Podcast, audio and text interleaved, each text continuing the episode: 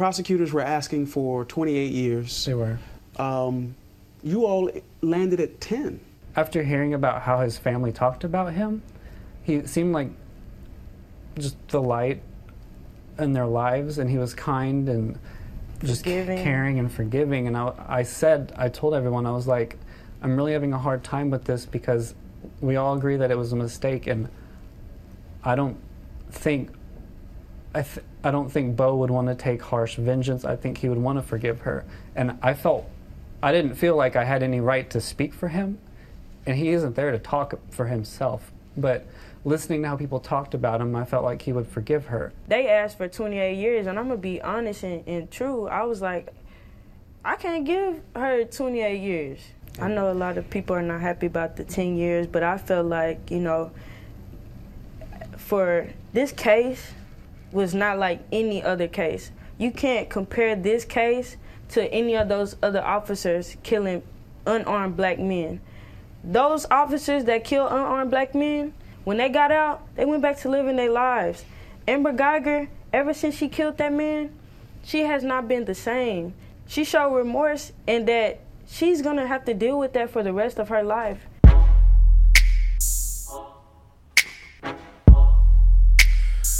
What's good, y'all? We back for another episode of the regular podcast. I'm your host, Kilo. You okay? I got Shay here with me again, so we can get into the meanest and greenest debates on the on the scene. Now we ain't debating nothing. I don't think. Uh, how y'all been? I've been cool, chilling, chilling, maxing, and everything. Shay, you want to tell anybody anything about anything? Nope, everything's cool. All right, cool. Now, what y'all heard at the beginning of the podcast today was the ju- two jurors, however you you know, two two people that were on the jury. They decided to do an interview with Good Morning America, and and talk about why they gave Amber Guyger the sentence that they gave her. Uh, now, before we get into that, last podcast we speculated and, and guessed pretty much whether or not the state did enough to prove that she was guilty. And we found out that the state did do enough, and they, they got Amber Guyger convicted of murder, not manslaughter, murder. And so people um, people celebrated some, but then most people said, "Nah, we about to wait because these things get get shaky when it's time to sentence these white people, right?" And that's exactly what happened. My prediction was that they would give her 15 plus years. I don't remember if I said it on the podcast, but I told Shay I think they're gonna give her 15 plus years. Uh, Shay said that her prediction was 5 My man Jay, I know Jay gonna listen to this. Jay said that he thinks she gonna get 10 or less. Um, he had it on the money. They gave her 10 years for the murder of Botham Jean, and she'll she'll have to serve at least 50% before she can go up for parole. So, uh, and, and more than likely, the, the parole board will let her out. Let her out the first time she goes in front of that parole board. So she'll she'll probably just end up doing five years in, in a month or two or something, whatever it take to process her paperwork and get her out of there. And she'll do what I didn't hear them sentence her to any probation after she got out. So, I I mean, mean, if she's on, if she gets out on parole, wouldn't that be her again? they might have a little parole supervision, but that's totally up to the people that let you out. Right. You know, like, yeah, that's totally up to the people that let you out. So, um, f- how you feel about the about the uh, sentence? Um, I think it was real light. I mean, it was just way too light of a sentence to me. Um, do I need to move it? Don't touch it, like right there. I told Okay. you, grab this and move it. Okay, move it forward. All right. I think it was um too light of a sentence. I I did expect it. I actually expected it to be shorter, um, but I I still thought that she would only do at least five years in jail.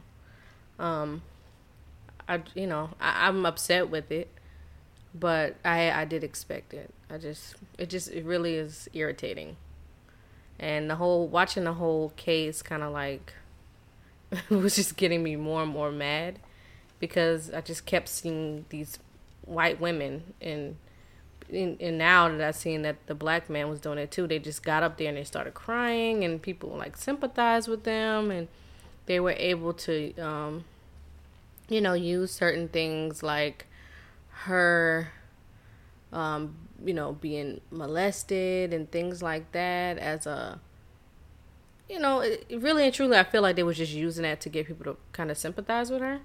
Not saying that that's not something that you should sympathize you should definitely sympathize with somebody for that but this is it's just so many people that that's their background. I mean there's a lot of men and women in the system who has been molested or sexually assaulted and and people don't take that into consideration when it came when it comes to sentencing them, especially for something like murder. So um, I just you know it just it was irritating, but I kind of expected it, and that's about it. So. Well, I'm not emotionally attached to it in any way because uh, it's just another case. But I was interested in it because I wanted to accurately predict what was going to happen. I got the the um the conviction part right. Didn't get the time right. The uh because I'm not one of the I, am different from a lot of people when when it comes to people going to prison. Like I don't want anybody to go to prison. I don't think it's needed. You know what I'm saying? Other countries they got other methods of handling people like that. And I'm I'm more down with that than I am with prison.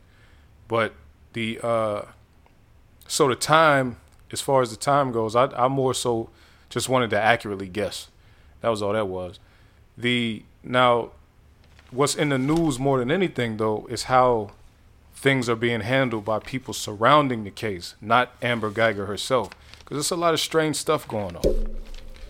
Now, um, she Amber Guyger had this African chick, black woman, testify on her mm. behalf she had two Mexican chicks testify on her behalf.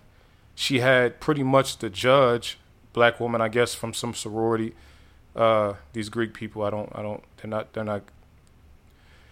Uh, the the judge pretty much throwing all kind of stuff at the case to pretty much make the jury know, hey, we're trying to go light on her. They they let they they said, listen, y'all can use the castle doctrine, and then when it came after they after they got conv- convicted, then she let them know, hey, you can use this sudden passion law also. So she was trying to let them know, the judge was trying to let the jury know how she felt that things should maybe you should take it light because it was a mistake. She didn't mean to do it. She's a police officer. She's a good person, and you know, I you know I wouldn't give her a heavy sentence either if I was given a chance. And that's how the, the judge handled it. So what you seen going around after the, the situation was over, the judge went up to the lady, read her a little Bible scripture or some shit. He gave her a Bible. Too. And yeah, she she started talking to her about the Bible, gave her the Bible, which they was gonna take from her as soon as she got in jail. Good. And um, gave her a, a long hug, embrace. Now, I know people in Texas are very strange to me, but they just took the cake. They just took it to a whole new level with with the dis- the black display in those te- in that Texas courtroom. You had the black lady fixing her hair while she was crying after she got uh, convicted. Rubbing her hair. She was like pretty much bringing her tissue, like c- comforting her after she was just convicted of murdering that man. And then the judge with the hugging thing, and then the brother. The brother goes on a stand afterwards to give Vic family impact statements. Now, family impact statements normally, from what I understand, are used to influence or suggest how the parole board handles the person going up for parole. I never known them to do family impact statements in the courtroom right after sentencing while the person that just been sentenced is still sitting right there. Never seen it, never heard of it. I don't know anything about that process. I, am not sure what was going on in that courtroom the other day. Very odd. I'm oh, sorry. I had I had a question. Um, did they do that before the sentencing or after? Nah, that was after the sentencing. That it's not even supposed to be. Well, I won't say it was supposed to be because Texas is clearly strange. But normally it's not even right then. Like the the lady who just got convicted of murder, it's like almost like they was like trying to slow the process down so she didn't have to go into the jail. Even after that, I saw a video of her leaving out the courtroom, she went into the hallway to go sign some paperwork. That's not what they do. To, that's not what they do when you get sentenced. When you get sentenced, they handcuff you and walk you to the jail. They took this lady in the hallway into like some in front of some desk, uncuffed her, and then let her sign some paperwork. I, I don't know. I, am not sure about Texas, man. I don't know. I don't even know if that lady went to jail. I don't know what's. I don't know what that whole thing is about, man. Texas, Texas got to get it together because we see what you have heard of Texas in the past is that Texas is pretty harsh with their sentencing on black men. Yeah. But even even even then though, even if the sentence was light, all the other stuff they did after that sentencing was just nuts. It was out of order. I, even if they would have just gave her ten years, then we would have just been talking about the ten years. Mm-hmm. But the the people hugging up on her and reading her Bible scriptures and all this other stuff that was going on, all of that was very odd.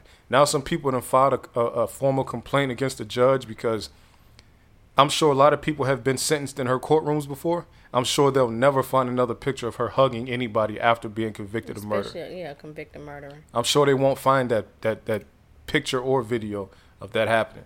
So the brother, Botham Jean's little brother, he goes on a stand to give a family impact statement, and what he says is, uh, and he now in his defense, I wouldn't have done it anyway, but in his defense, he said that he didn't know that there were cameras on still because this is family impact statement, and like I said, it's not normal to do family impact statements. Does that matter? If that's his person, he what? Because I I seen a um. Yvette Carnell made it made a comment about how since he made it a public spectacle, then everybody can comment on it publicly. But if he didn't mean to, like, if you just some regular old little Christian nigga and you want to be all Christian and all that dumb shit, if you want to be, oh, I forgive you, just give your life over to Christ, all that type of stuff, then okay. If he's saying he didn't want that to be broadcast to the world, then okay, I'll give him that because he, he probably wouldn't have done that if he known he was going to be on TV, which is why he didn't testify when the mom and the dad testified. They say he purposely didn't testify then because he didn't want to be on TV. So I, I I can understand that a little bit. I don't understand the whole forgiving and the going and hugging a chick, but I'll give him that. He wasn't trying to make a spectacle out of it, and I believe him. He he a little eighteen year old boy, so I believe him on that. But what he said up there was pretty much, I forgive Amber, and he said I'm not speaking for my family. This is just me talking. I forgive her. I I, I uh I want you to go forward with your life. I actually don't want you to go to jail. I want you to give your life over to Christ. All that type of stuff. Just the, the strange stuff. The stuff that I would consider strange. But I'm not part of no religious cult or sect or nothing like that. So I wouldn't I wouldn't say I'm, nothing like I'm that. religious and I wouldn't strange. say I wouldn't say nothing I wouldn't say or think nothing like that. And he he went up there, said that, and then he asked the judge. He didn't just go rogue up in the courtroom and walk up to this lady. He asked the judge, could he give her a hug? And actually, I'm going to add the clip right in here. I don't want to say twice or for the hundredth time what you've or how much you've taken from us. I think you know that. But I just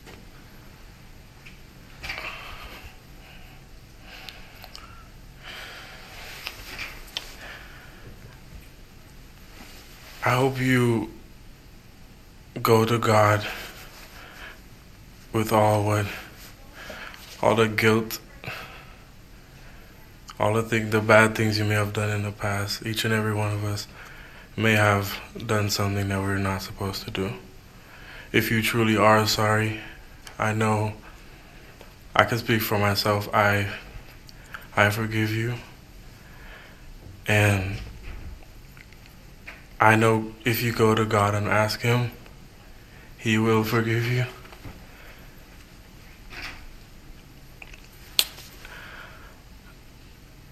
And I don't think anyone could say it.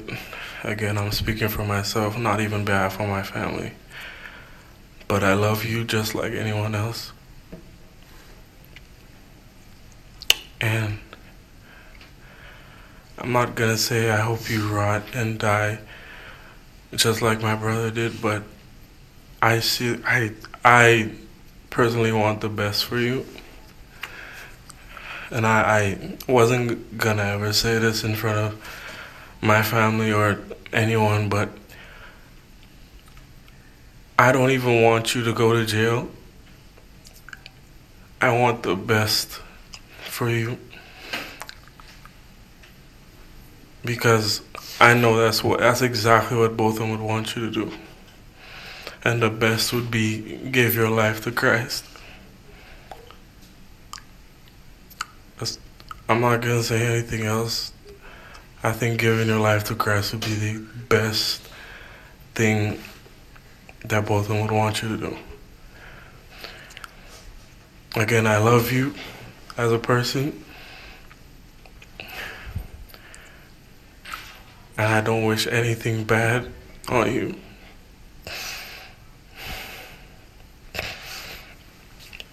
I don't know if this is possible, but can, can I give her a hug, please? Please? Yes. right? So y'all just heard that he he asked the judge if he can give her a hug, right? And she said, well, actually, he said, "Can I go give her a hug?" She didn't answer. The judge didn't answer. Then he said, "Please." Oh my God. And then she was like, "Yes." Now this is the sick part. The judge, after him him giving his little Christian speech, the judge is up there crying Jesus. with tissue in her hand, patting her eyes, and she crying. And if the boy done broke her down, like she crying, and um, This is embarrassing. it's just a whole. They, It's they- embarrassing. They made a spectacle out of that thing, man. They made they made a total spectacle, and I, I'm not sure. Like, I'm not sure how that judge is about to move forward with a reputation, with her reputation. I don't see how she's gonna be I able mean, to do she it. gonna be all right with the people of color and the and the white people. Yeah, but I'm talking about her her her um, the way she looks ethically. Right. That's gonna be a- think that's gonna be a problem. that much of a a, a hindrance um, to her going forward. I mean, just doing that. Not to us, it looks crazy. And obviously, the other people, because they they were bringing up the church Somebody and filed state, a formal complaint. right? Obviously, but there's because something. of the church and state, they, I mean, like the separation of church and state. There's no separation of church and state. They say Well- she was just wrong because they had they well, use that the was Bible. the ground. They swear on the Bible. I know, but that was So the there's no ground sep- supposedly. Well, then that, there's, the she won't have any complaint. issues. So they didn't form, they didn't file nothing pretty much. They did file it. They I'm saying it if they if they filed based on separation of church and state, that that's because that she gave her a Bible. That. But what does that mean? So Everybody that got on the stand swore on the Bible. So it Okay, that but mean? what I'm saying is obviously a, something that you're not supposed to do. Whether you swear on the Bible or not, there's obviously mean- there's obviously um some things you can and can't do, whatever. But these and aren't that- lawyers filing a complaint against her. This is some just random organization that don't that might I not hold but no weight. anybody I think can file a formal complaint against. but what I'm saying is that might not hold any. I mean, it might not. It might not. weight. But but we've we've heard from um, the former the former um, state attorney. I mean, no, the state was it the state judge or the state just something like that. Um, and he said, and him and a lot another another lady, a legal um, person that just a legal investigator. They were saying both of them that it was unethical, and they gave reasons as to why. But it was did they unethical. say what kind of punishment she can? No, they didn't say. They That's just said it was saying. unethical. They didn't say it was like against the rules or anything. But I'm just saying that was the grounds of the people who filed the complaint was because of the separation of church and state. Her actually giving him her a Bible. You don't know her religion. You don't like. It's not. It's, Okay. it's still So- like so you, she shouldn't do it. That's going nowhere. Okay, so Amber Guyger got sentenced to ten years. and that wasn't even the worst part of the sentencing because everything we just named. So, uh, those jurors that spoke at the beginning of this video talking about they gave her the white man said we gave her 10 years essentially we gave her 10 years because we think that's what Botham would have wanted Both. he would not have wanted him her to rot in jail. That's what the pretty much like if he was alive. yeah. He based on based on all the testimony that everybody gave of Botham Jean, the juror said, "We don't think he was the type of person to seek revenge and vengeance." Look how white He- people think about us. He would man. have wanted, and the black chick next to him was agreeing. He would have wanted him.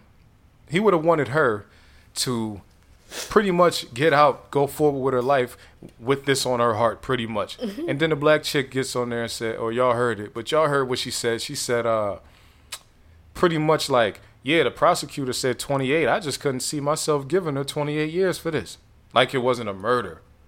A murder. And then she say, "Don't compare this to the other police killings. Those other policemen, they when they got out, they went back to living a normal life. But Amber Guyger, I know for sure she's remorseful about this. She's regretting it. She's gonna have to live with this for the rest of her life. Like, does she know Amber Guyger? Like, she is don't this know whole her thing a set of all, and this whole time. It seems like they know each other now. Now that I'm thinking about Maybe, it, it seems but- like all these people know each other. But we, you heard because we didn't even discuss it. Not that it needs to be discussed, but we didn't even discuss it last time because I don't think we knew about it.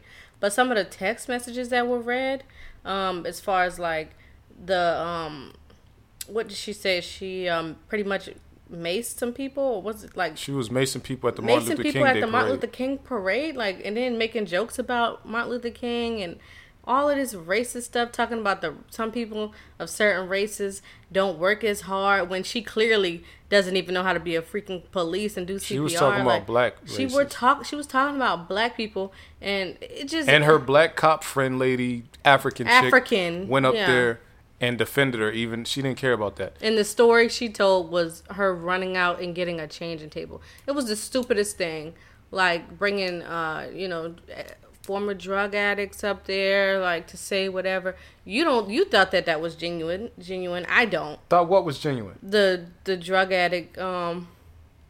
no, there no, no. I thought that she was actually clean. Saying that, no, she's still on crack. I don't think. No, I'm not crack. even okay. Okay, I, do don't think, think she okay.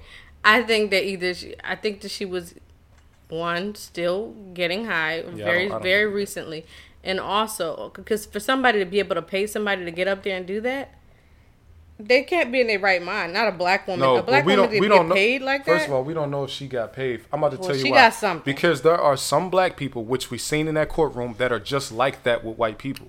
They just think white people are better. Mm. Some some black people you think just she did it for nothing? Huh? You think she came up with that? no, it's for because it's a white woman and she looks up to white women, no matter how young and stupid they are. That's how some black people are. They just like that. That's why that judge did what she did. somebody had to give her something. huh? Somebody had to give that. What did lady they give the judge? I mean, I don't, the, the the judge is running for something right now. She's No, being backed no- by the if she Dallas running for police. something, why would she do She's that? running for ju- because white people and people of color, like these Mexicans and these Africans and these all of these other people, are gonna vote for her There, uh, because uh, of how much compassion no, she showed there was a lot of black this people. little white lady. There's a lot of black people in this trial that showed us that some people are just they just love white people. The little chick that was fixing her hair. the chick, that. I'm just saying that. What is what was your purpose? Because you ain't it had nothing to do with the it trial. made my skin crawl. She came out of nowhere to do that. and to she stroked this woman's hair. Black black women do not like anybody. I don't know about all black women. No, they're all of the not- black women that I know. This case the last thing you could do is touch our hair. This case And you proved- rubbing your a white woman's hair. Well, white people don't feel the same way about somebody touching their hair. We don't want to touch their hair just as much as they. Well, Why- even more No, than they don't want to touch Don't ours. say we, because clearly somebody wanted to. Honey. Somebody wanted to. I know you, and you. You're not Why a you talking woman, about me? but you will never put your hands Wait, on why are you anybody's talking about hair. me? Okay. This don't have nothing to do. We talking I'm about somebody saying. we actually seen do it. We don't have to speculate if somebody wants to do it or not. We actually watch somebody on These are TV. We watch somebody do it on TV. What you think they paid her to do that? I don't know. They're not paying these people. Some people just think white people are good, better, or that they. Oh no, white people just walk into the wrong apartments and start shooting, and that's totally a mistake. That's how some people. Th- that's what the black girl on the jury said. No, we know this was a mistake. Like she grew up with Amber Guyger or something. But you know what? These Come on, say man. a lot of people when these these women or men, and I know for a fact I've seen some stuff about like a black woman who left a child in the car for too long or whatever, maybe for an hour or two, a little too long. People will say, "Yeah, you know, that sucks. You know, that's a mistake, and you know she's gonna have to live with that." But yeah, she got to do that time, like she, because even if it's a mistake, somebody died. It wasn't. It was a mistake Some- to walk into the apartment. She Right. didn't mistakenly shoot him. She meant to shoot him. Right. She admitted just- that during the trial. But whether it was a mistake or not, like It like, wasn't. I, I'm saying even if it was or not, I don't care. Like you, you something, somebody died here. No, because That's some, like somebody but some like vehicular are different. manslaughter. people still go to jail for that. Like Less if they don't mean years. to, right? But they don't mean to. But that don't mean like they don't get they don't go to jail for that. Like But what I'm saying is, she admitted to purposely killing him. So for this chick to sit up in the, in the joint and say, "We know, we know Amber didn't mean it," like she, who these, she, these people, I don't understand. I'm gonna just chalk this up. Something is up with Texas. I'm just putting this on Texas. There's too I many mean, people you, you involved. said you weren't emotionally attached. I, I'm not gonna lie to you. I did. I, I'm I not got emotionally attached because I'm not emotionally attached to somebody going to prison. I was, I wanted, I was, I'm interested. I wanted her specifically to go to prison. I'm I interested. did. I'm definitely interested in the I story. did. I'm because I you I don't know if you if you seen it, but when the trial started, I posted Right, Amber yeah. Guyger trial starts today. Right. It wasn't really being talked about too much until she went on the stand. That's when it blew up. Because now people got to see her doing the crying, and people got to see that prosecutor destroy her. So the prosec and y'all know another thing about the case that I noticed. The the people that, that they that the state used to get her convicted, two white men did all of the stuff during the uh, guilty innocence phase of the trial. They let the black women, two black women prosecutors handle the sentencing part. It's almost like the state set it up for those black women to look bad. Well, they made themselves look bad too. I don't know. Maybe they rookies though. I mean, they they kind of were 'cause- fumbling. We look, both talked about you know, it. They didn't Shay, do very good. You know how hard it is to, to get a cop like punished. Them black women, they might be young. They the one definitely looked young who was stumbling a lot, but they might be young prosecutors. They might not be ready for no big stage joint like this. well, then they shouldn't have been on there. But like if somebody that. assigned you the joint, what you gonna do? you Tell supposed them to no. you supposed to bring your you bring your best and brightest. You that might bring, be, but come on, you don't know how you're gonna act in a situation like that. That's that's this is the biggest case of your life, and it's coming. You you might be a rookie, Okay. and these white men just went crazy. They just went. Well, they went. Well, another thing too, they went crazy because They went- This is went my hard. assumption. This is how I feel. they went hard. How I feel about it is, white men ain't as easy on white women as black women, but as these black women were. It seemed like they wasn't because some some opportunities they had to ask certain questions, they didn't take the opportunity to ask these questions. They didn't take opportunity. But it's like a it was setup. like right, but like that's they what I'm was told not to. Right, but that's what I'm saying. So uh, that's what I'm saying. They did that themselves. Like I- I they think messed they that up themselves orders. because there was. If I'm not a prosecutor and I'm like listening, and I'm saying, "Oh, stop right there. Ask that question. Like, ask this question. What are you doing? Like, why are you letting her go past that question, or why are you letting him go past these lies that are clearly lies? Like, oh, sorry." Lies that they're just clearly lies, and you letting it just go, and then you like just insignificant points you make. But it if the whole was thing was bad. set up, if it was set up and they were given instructions, don't cross examine this person, don't cross examine this person, don't cross. If they were told specifically by their higher ups, prosecutors have bosses.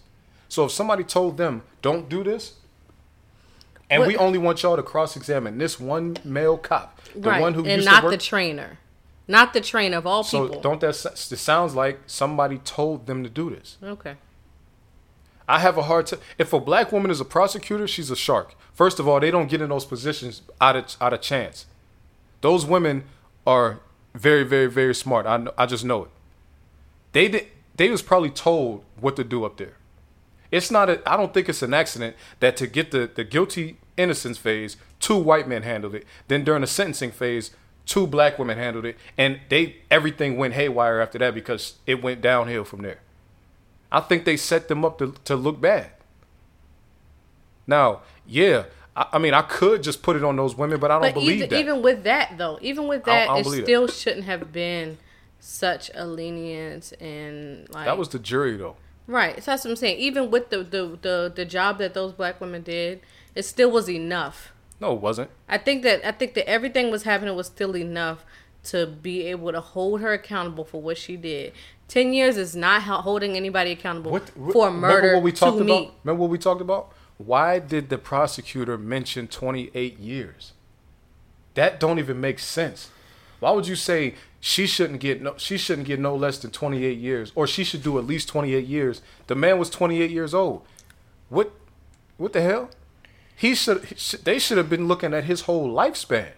70, 80 years and said she need to be doing what he what his life the amount of life that he missing out on that's what she they said 28 years so guess what the jury thinking we're going to start with 28 years and we're going to debate whether 28 years is fair or not they not thinking about 5 to 99 they think about 28 and they broke it down from there now Why would those women? These are these are prosecutors. These are women who made it through the storm of law school, bar exams. I'm sure these ain't the, this ain't the first case they done worked on.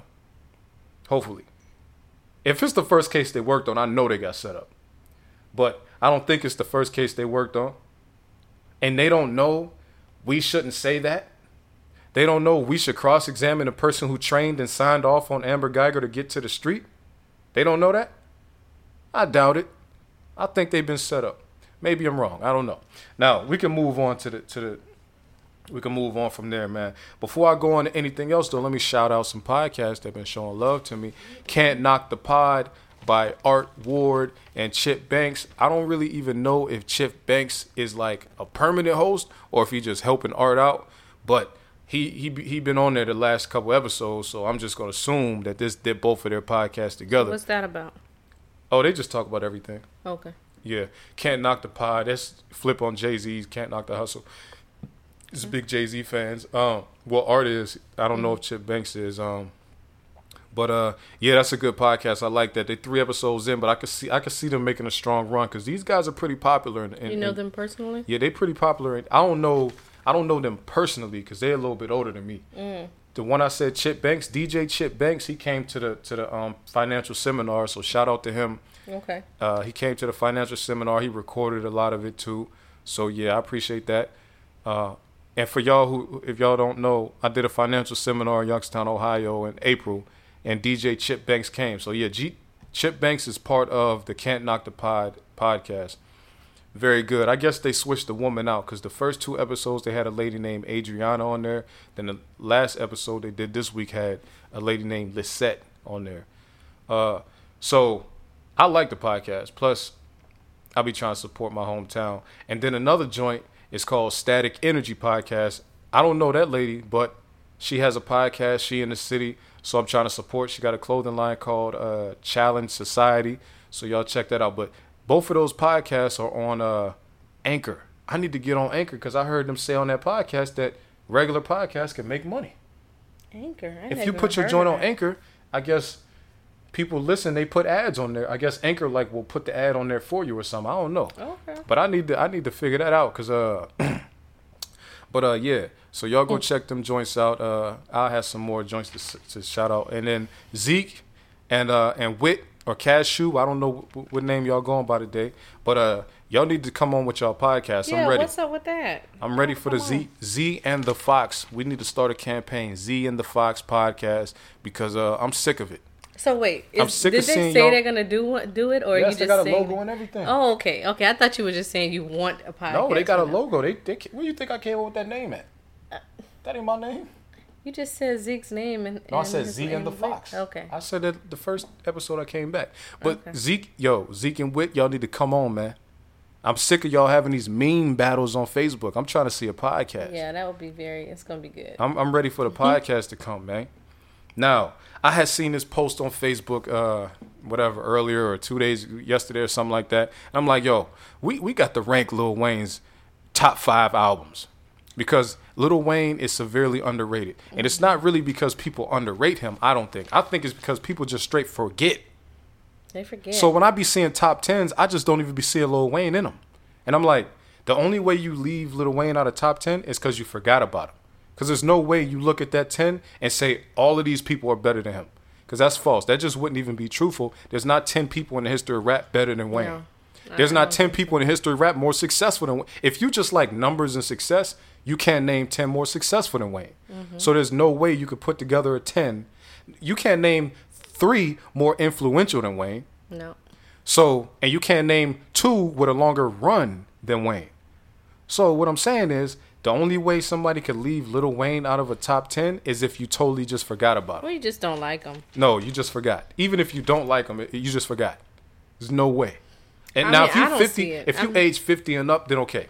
Because you don't really Wayne know Wayne top like five, type three, top three, top two to 'cause me. yeah, so you don't know Little Wayne's music like that if you over 45 years old. Okay, I understand that. But the people, like if you 45 and under, I wouldn't say 45 because Wayne only 35. So if you 40 years old and under, you, you and you don't have Wayne in your top 10, You forgot. I You mean, forgot. my grandmother my, knows Little Wayne, so I don't But know. But would like- she put him in top ten though? No, I'm, I mean, That's- when I say my grandmother, I mean like she knows back that thing up, like wobbly I mean, wobbly. That's what she talking knows. about which so, put. It's the difference. All right, so let- let's um, you give you give your top five, man, or you can explain how you how you came up with whatever you got to do, but just give your top five. okay, so my top five, I did my favorite. So I don't. I'm not saying what's That's the what most is. successful. We're not talking about success. I'm not saying what the most successful is. I'm talking about just strictly my favorite. That's all it is. Okay. So number one, I got Carter 2 mm-hmm. Number two, I got Carter one. Number three, I got Block is Hot. Mm-hmm. Number four, I got Carter 3 mm-hmm. And number five, I got Like Father, Like Son. You count that as a Wayne album? I do. I mean, it's a joint album. I mean, yeah. All right, that's cool, That's, that's my cool. favorite. It's one of my favorites. So, Okay. and, and it had so many songs that you know I just love that album. So I think it's a Wayne album, and it is. It's on the albums, so whatever. All right. My number five, I'm going backwards. My number five album, the Carter Five. I feel like the Carter Five was solid. It's late in his career, but it was very solid. And I think if that would have came out at a different time, it would have been way bigger than it was. And it was big when it came out. And I feel like it just shows like you can be you can be now Wayne is not like a concept album type of dude. So even though at 20 years in, his album should have a little bit of direction.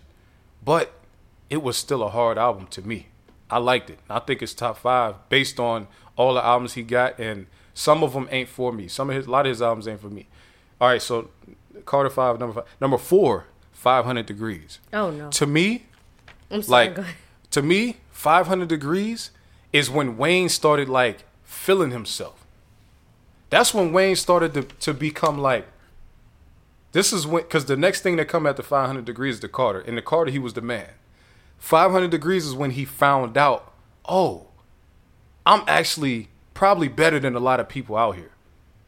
Then the Carter three, he was he was swagged out. Now a lot of people, I mean not the Carter three, the Carter one. Five hundred degrees. If you go listen to the, some of the stuff on Carter, one, I mean uh, five hundred degrees, and the way he started rapping on five hundred degrees, Wayne was starting to come into his own, which I think led him into everything he became.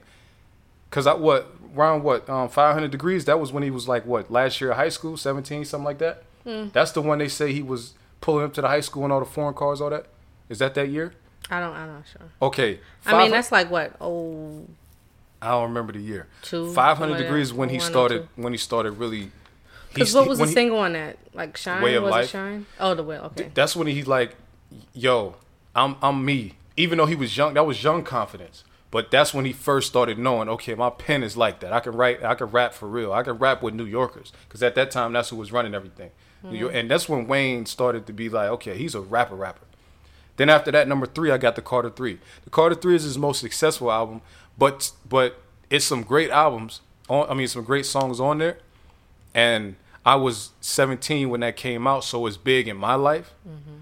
So I have to have it on there. Like I can't. It's very successful, but it was a lot of moments on there that I remember because I just remember the first time I heard "Let the Beat Build," and I remember that one specifically I went crazy when I heard because that. that was like a thing at that time. Because uh, Kanye was a was an artist, like he was one of the biggest artists at that time. So for him to go do a, a beat like that with Wayne and not rap on it at all, he went completely back into producer mode for Wayne on Wayne's biggest album, and that was a straight up moment. I remember just what was going. That was a moment right there. And then he did the. Uh, I think it was what is it called? Six Minutes of Death. I think that was on Wayne's album with Fabolous and uh, who was on that? Fab Minutes of um, Death? huh? on the Carter Three. was that Fab? Was that um? It was. It might not have been called Six. That might be Cassidy's song. It was a song on there with Fab and somebody else where there was just straight bars on there. Song was fire. Uh. And man, Carter Carter three was hard. Carter three was Oh, very. the the you ain't got nothing. Juelz oh yeah, yeah, yeah. Oh, Juelz. That's who it was. okay. That song was fire. And this is when Jewel. See, we didn't know that Juelz was about to go the route he went. You know, with the crack and all that. I knew. Like Juelz Not was the- crack, but what, what, I, knew mean, he wasn't gonna be as big as everybody was thinking. he should have been. Drugs took him out, and, and that whole Dipset breaking up thing that that messed Juelz up. He I was young mean, dude. Jim Jones been the guy though. He was always the guy. No, he wasn't always the guy.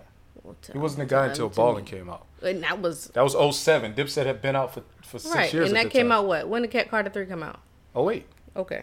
he wasn't always the guy. Anyway though, but um, so yeah, Wayne Carter three very big eye. And I see some people think that the Carter Three is Wayne's best album. It's not to me. Now my number two is the Carter, the first Carter. I love the first Carter. He just got too much shit on there. And like I said, that 500 degrees leading into the Carter, Wayne was Wayne when the Carter came out. Now, Wayne was different when the Carter came out. Now, we He talking was about- different. He was talking way about- different from what he been before. now he wasn't the biggest. He wasn't doing all the platinum numbers and all that. But Wayne, now people that's our age, when the Carter came out, it was over. That was Wayne was our a guy. transformation. I think. I think what Wayne was to us at that time would be like what, uh what like to us at the, like young hood kids and kids like. I think Mm-hmm. that would be like what um. Who is like that right now? Like um. Cause see, Wayne got. He, I'm like thinking about Wayne. little cousins. See, like no, I'm right thinking now? about Like, Wayne because? Wayne is They so like big. What, like little baby in them. Wayne is so big, it's hard to even compare anybody to him because Wayne just ain't a street rapper. He actually is a global icon. So it's hard to compare. but somebody, he before that though he was a street rapper. But I know I'm saying it's hard to separate because everything I know about him. I mean, Go could DJ was the biggest thing ever at that But time. what I'm Like saying that was like, just the huge. who would thing. be who would be somebody that these little kids is just zoomed in on? They would be NBA YoungBoy. Oh right, That's Somebody what I was like about. like the way that like Carter when Carter came out. That's what would I don't even like. think it's even like that. No, it he's is. Little- big. I mean, these he, little kids Lil is- Wayne was just eh, maybe No, maybe we was feeling it different. Well, no, I'm saying we just probably we was zoomed in, but he wasn't that big yet. Okay. And when the Carter came, nah, he still he was still our guy, like the young people. But NBA young, like the way we was focused on everything Wayne was doing, that's how they these kids is like zombied out for NBA YoungBoy. That's how that's I, that's the only thing I could I, think of. I remember people changing their names on MySpace to his name, like just that was Well, their not- name. they're not doing the like Carter. not MySpace. I'm saying like just period, like Carter, Carter we two, was in Carter three, school. and stuff like that. The Carter we was in like middle school. the Carter Elementary. Oh, oh, what was that? Oh one, oh two. Man, I miss my dog. We that was was about to all go. that stuff was like middle school. We was going into middle school. It was in like sixth, sixth grade. Sixth grade, I was still in elementary. Okay, well, But yeah, so my, my elementary school was was up to sixth grade. So yeah, some people was in middle school, but um, the Carter was the one that when when people our age and we was born in 1990, people our age, that's the that's the one with the like, because another thing that um happened around that same time, which I think changed the the course of rap history. Wayne's verse on Destiny's Child Soldier. That was around that same time. And what Wayne said to me changed, first of all, like it, it almost made it like when people think about rap and Southern rap, they don't even put Wayne in there with them. It's like they, they think like, no, Wayne is too good, so we just don't count him with the South. Hmm. Which don't make sense. He's a Southern rapper. Wayne changed the way you rhyme in songs, right? Because before that, it was like the words had to be the same ending right? Hat, cat, bat, I'm a hustler, you a buster, like stuff like that. That's how rapping was before that.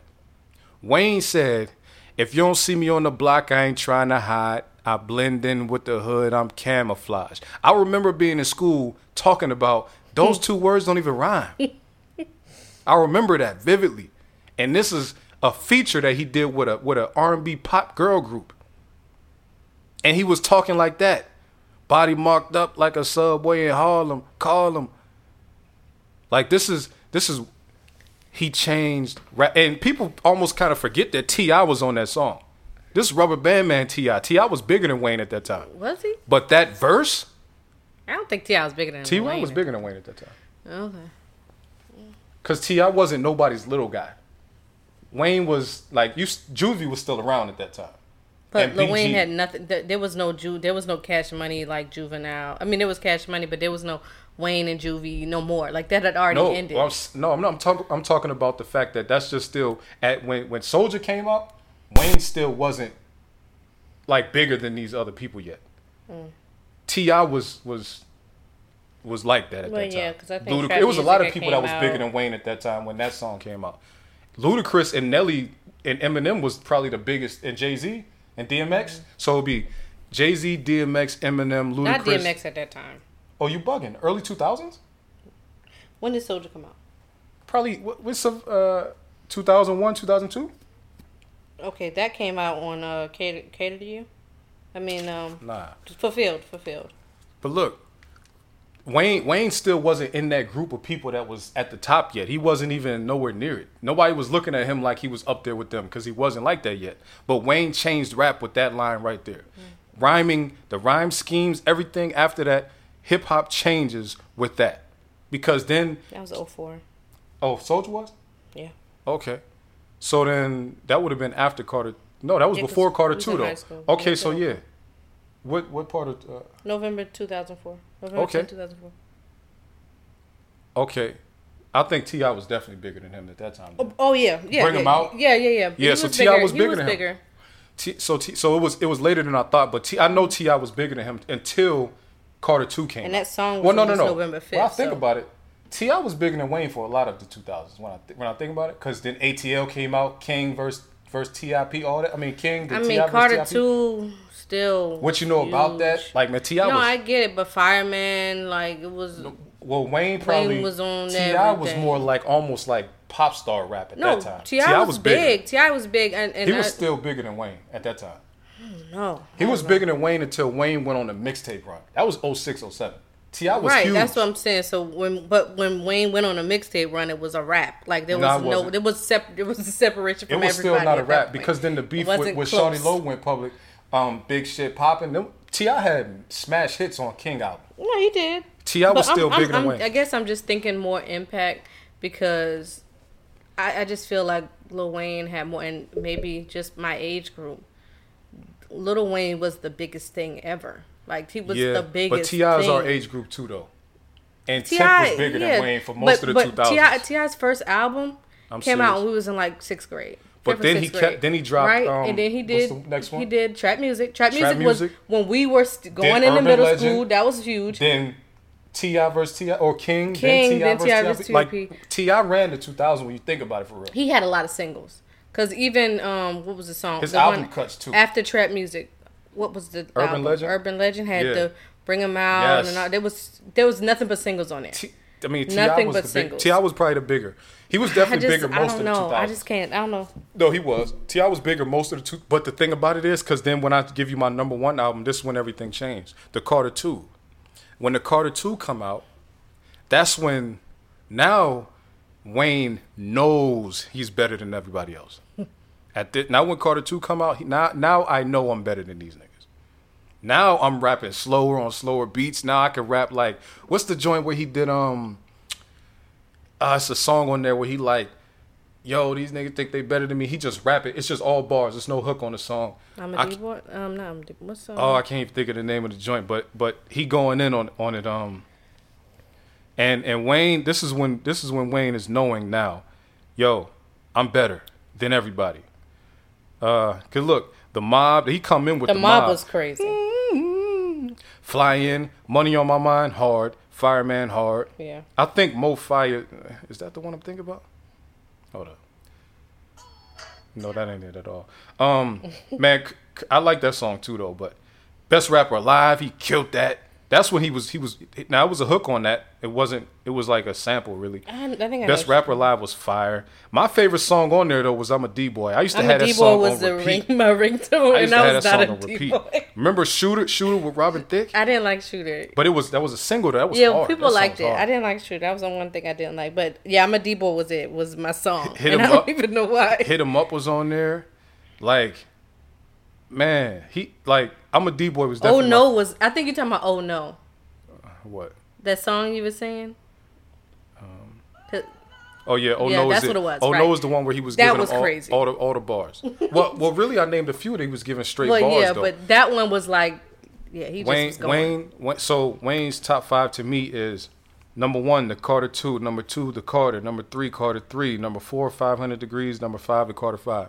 Now, y'all, y'all rank Wayne's top five or whatever. Y'all let me know what y'all got. I think, like most people are gonna have at least the first three Carters in there. You didn't have. Tell me no, no. No, you I didn't have. Carter three. I had, I had Carter two. Oh, okay. I had Carter two, one, and three, but Okay. I had Block is Hot, which I'm that's one of my favorites. So. yeah, Block is Hot was cool. Fi- but 500 Degrees, when I made a 10 list, that was the dead last album. Like I I like five hundred. 500 Degrees, and and I'm saying it because everybody that I was around, it was like a chip off it. Like it was like oh, Lil Wayne sound different now. We don't like him no more.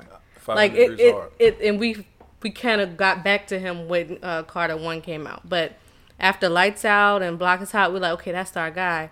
And then 500 Degrees was like, man, who was he trying to sound like? He trying to sound like somebody else. Nobody liked it around us. So 500 I didn't like hard. He, he, 500 he was he was he was on for because he was young. You gotta think he was like 16, 17. yeah, but Lights Out was crazy to me. I'm just like saying. it was like it didn't was- sound because he was doing a lot of stuff with Static Major, and I like Lollipop, but other than that, I don't really like him and Static Major together like that. You know, just didn't they don't mesh well to me. Wayne So- is fine. We, we we have to make sure, like, especially people our age. I don't I don't expect people that's outside our age range to really be on it like that. But like us, especially because Wayne and Kobe get that same type of situation where people just kind of skip over them and go Mm-hmm. straight Drake, Jay Z, or straight Michael Jordan and LeBron James. Like Wayne is very much the Kobe Bryant of Kobe rap. is Like, my is the it's goat the, to it's me. the same thing. To so me. we got to make sure, like, as people that's us '90s babies, we got to make sure that they don't try to like just forget because a, a whole you got to think about it. A rap dynasty was built on Wayne's back. Yep. Cash Money has sold over a billion. Uh, no, no, no, not a billion. They have done He said over a billion. a billion records sold. Yeah, they the, they the highest selling rap record label in history. In his, this is built off of Wayne's back, man. There would be even, no Drake. we didn't even get into the mixtape runs. That was even that's crazy. Yeah, Drake and those- Nicki wouldn't have signed to Cash Money if there was not for Wayne. A lot of the a lot more money was made off of Drake, but Drake was enabled by Lil Wayne. Mm-hmm. Lil Wayne didn't get Drake and then try to shadow him and, and make him go to the background and just steal all his music and never let him put no music out. Like they seen the talent and they put Drake out now. And not for Think that, about those it. features were crazy with just him and Wayne going back and forth. Like all Right. of the features that they had was still Wayne at the, at his prime, like just Yeah. rapping. And Wayne crazy. can still rap like that now. And he has been doing it. Like his song with Mona Lisa with Kendrick Lamar, like he bodied that. Mm-hmm. Like Wayne can still rap now. He been Wayne gives features out still, and he like Wayne show love to these young people. Man, he was on XXXTentacion's album. He's on Kash Doll's album. He was on Raekwon's album. Wayne is still very, very, very active for somebody that been in 20 years now, over 20 years because it's 2000. great. His first album came out in '99, right? He has been rapping. I mean, 20 I mean, uh, Guerrilla Warfare came out ninety-six. Was that his solo? I mean, he was in it, so Well, I mean, yeah, he was his he was first- a, his a huge album. part of that album. His first album, because in '96 he would have So- been 12, 13. yeah, and he was good in that, like good on that. So if that's what you like. But I'm just saying though, Wayne, we can't we can't let these these these people like kind of like act just because Wayne look crazy now, and you know we think he might be something going on with him. Like nah, let's I don't get care how he looks. let's He- reel he- it back in Listen. and re- and realize who this man is and what he's done for rap. All right. Now, next thing I want to give y'all a little my little predictions. I want to get these predictions out the way for um URL event. This is for my battle rap fans, but I'm from the culture, and all of that the culture talk that's battle rap talk. Now, lot, I know a lot of people use that, but the culture is battle rap talk. Now, for the culture, I have to give my predictions. I want to get them out now because the event is on Sunday, so I want to see how right or wrong I am. Now, the event is called Lockdown.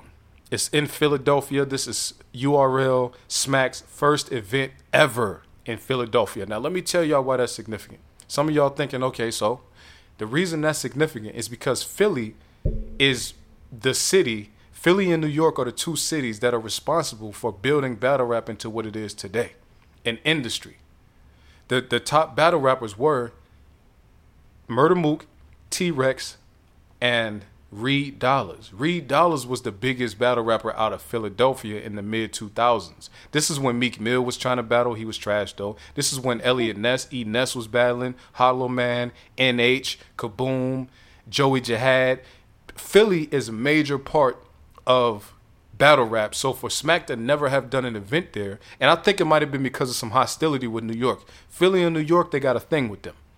So I think it had a little bit to do with that. But now they're doing the first event, and the, and and it makes so much sense that the headliner of the event is Cassidy. Cassidy's from Philly, so he finally, so now that he's back active in the battle culture, he was able to get Smack to bring a battle to his city and do it at TLA. You might have heard TLA is called the Theater of Living Arts. If you remember on Nipsey Hussle's album, he said, uh, did a show at TLA or sold out TLA. You know what I'm saying? TLA is is is a venue that mainstream industry artists go to and do their shows. So Smack is going there to do his event. This is going to be a major event, man. First time in Philly. As battle rap fans that ain't from up there, we don't even know how this Philly crowd is about to be because Philly is a hostile place. Period. Just they're just a hostile place when it comes to sports and things like they're just hostile fans. They don't really like nothing. So, it's about to be very interesting. Now, let me give my predictions now. First headliners, Cassidy versus Arsonal. Now, I have to I it's, it's I don't want to pick this, but I gotta pick it. I'm picking Arsonal for that battle. The reason I gotta pick Arsonal is because Arsonal is just hard to beat. Like, not saying he can't be beat. The way that I feel about Arsonal is either Arsonal loses bad or he wins. It's no close battle. Arsonal don't have, to me, not really, except until this Geechi Gotti battle. To me, Arsonal don't really have no close battles. He be killing people or he just dies. He gets killed. I don't see a lot of debatable Arsonal battles. To me, that's how I feel about it. And Arsonal, like when you when people who feel like they just gonna beat him, uh, a lot of times it don't go good for them. Like, and Cassidy is Cassidy. Now Cassidy battled Goodz. He battled Dizaster. He's never seen anybody like Arsonal. I can guarantee that. Even though he say he's five thousand and two and zero, he got five thousand and two battles and all this. Promise he's never seen anybody like Arsonal. Arsonal's whole slogan is "I'm here." Up in another nigga face, on another nigga stage, in another nigga state or I, I the words around, but I know that I mixed it around, so I'm, I'm, you know. Now, Arsonal is notorious for going to other people's house and battling them. It almost didn't work out too well for him in Detroit because Trick Trick was on his head during that battle. He had to, hey, he had to cop all the pleas. He was scared. They almost killed him up there, but you know he made it home alive, and it's all good. So, um, he'll be a lot more safe in uh in in Philly. He gonna have Fatboy SSE on his side. Fetty Wap gonna be on his side. The whole Newark, New Jersey is riding for Arsonal right now, man.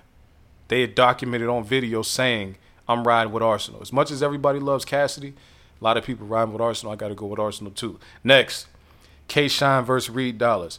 Now I just said Reed Dollaz is a legend in Philly on his battle rap scene, but K Shine is a killer. K Shine is gonna kill him sorry to say, I like Reed, and I think Reed is getting better now that he's back into the swing of things. But I got to give it to K. Shine is, is is running through shit right now. Like I don't know how else to say it. I don't know how else to say it. K. Shine is running through things right now. Next battle, Twork versus Calicoe. Oh, I hope a fight don't break out during this battle, man. Oh, I hope a fight don't break out because these two dudes got a lot of tension. They both about six five. They both heavy. They both just be talking mad shit. They both act like ain't nobody gonna do nothing to me. Uh, uh, Twork is Piru. Calicoe's BMF. He keeps a crew with him super deep everywhere he goes. Don't matter what state he's in. He has a whole slew, a pack of BMF guys with him. Like it's just about to be very, very interesting. Very interesting. I'm I'm from the Midwest. I'm going with Calicoe. Calicoe's style is just more my flavor. Now, Twork is Twork is very creative. Twerk, Twork and Rum Nitty, these two dudes are the most creative, probably creative bar smiths that I've seen. Period. Twork is very creative with his stuff, and his performance is good. But Calicoe just know how to talk to people, man. Calicoe just know how to he just know he just know how to talk to people and you just be like, damn, he that wasn't even a bar, but mm. like that like that's how Calicoe be rapping and make you be like, damn, he just said it like that. Cause he be t- like we talking about that street now, it, it might not resonate with everybody the same because he talking it a different way. So man, listen, Calicoe, man, Calicoe is hard to beat. I'm going with Calicoe. Calicoe's very hard. And look, Midwest confidence is different. I, I know hmm. sometimes, you know, and I've been trying to tell people why the baby acts the way he acts because he's from Ohio for real. Oh my God! When is how he's is he from Cleveland. Ohio? He lived in Cleveland until he was nine years old. Honey, what? No, listen to what I'm saying. he has the mindset of an Ohio nigga. Like he don't he's overly even when he's not doing something good, he's overly confident about it. That's some Ohio Because he from because he from I'm- I'm at try- nine. yes, at nine. What are you talking about? Okay. You get shaped at very early age. He Am was I there. from Fort Bragg? you're from North Carolina. Just because you I'm not claim from it- North Carolina. Stop it. because you don't want to I'm claim saying it, like don't, you, You- that's not Lucy. Because you don't want to no. claim something. Oh my god. Because you don't want to claim it. That's not even his formative years. Like what are That's you not talking what? about? That's not even like his formative years. So what? Every I bet you everybody in North Carolina could tell he wasn't from North Carolina just because you don't want He to claim acts it. like somebody from Charlotte. He does. You ain't even. I lived in Charlotte. No, he don't. Okay.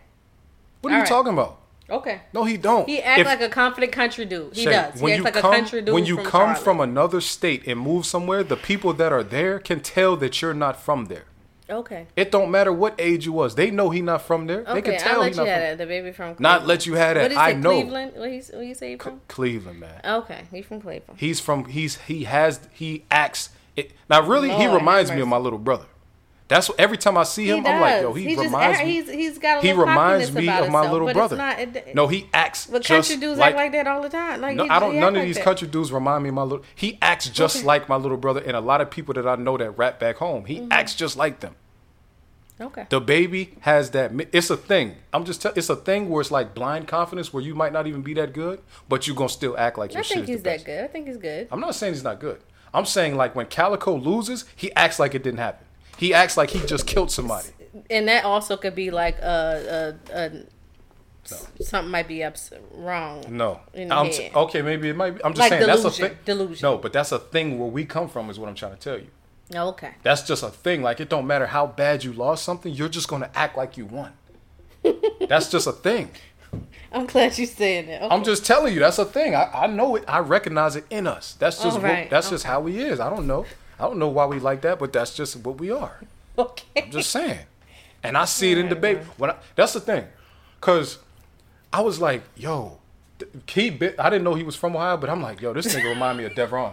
He does remind me. I just kept saying Dev. like, yo, he remind me of my brother. He man. does remind me of Dev, but it's because Dev is, out- is cocky. When I found out that boy was from Cleveland, I said that makes sense, cause we got blind confidence, man.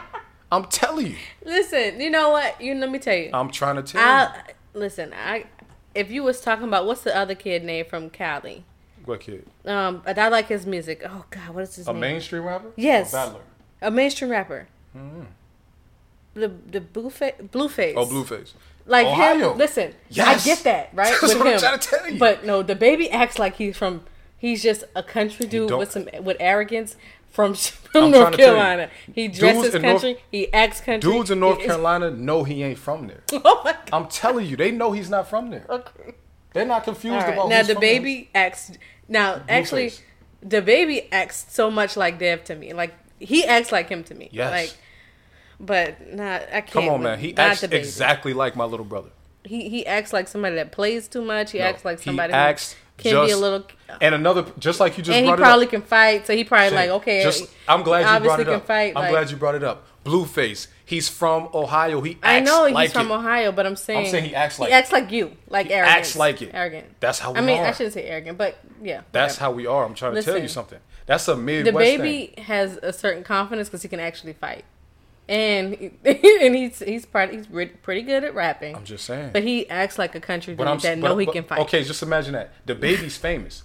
If you go to Ohio, you'll meet a bunch of people like that. Okay. They're not famous. They can't fight. They can't do nothing good. But they act like that. I'm trying to tell you something That's good. delusion, though. That's how Calicoe is. Just let me bring it back to the battle. I don't. It don't matter. That's just how we are. We we just think Like we're like better when, than when- other people. what's his name? Loaded Lux had pretty much beat him, and he was like, "I killed you." Exactly. Like, I'm telling you, that's how he is. That's delusion, though. That's not delusion because he did win the first round. The second round was debatable. I gave it to him. I think You just won. like Calicoe. He, I it just didn't. said I that. don't even watch battles, but he did not win that battle at all. I just, I just, that's what I said. I vibe more with what he be He talking did about not win than that other battle. stuff. Because somebody with a bunch of words don't impress me because I'm somebody with a bunch of words. So you got to say no, something that else. guy. No, Little Lux was better than him. you got to say something now. else because he choked the first round. Then the third round, all he did was talk about his dad. Okay, you had a good angle. that was a good angle. I'll give That you was that. Was good. What did he say in the second round?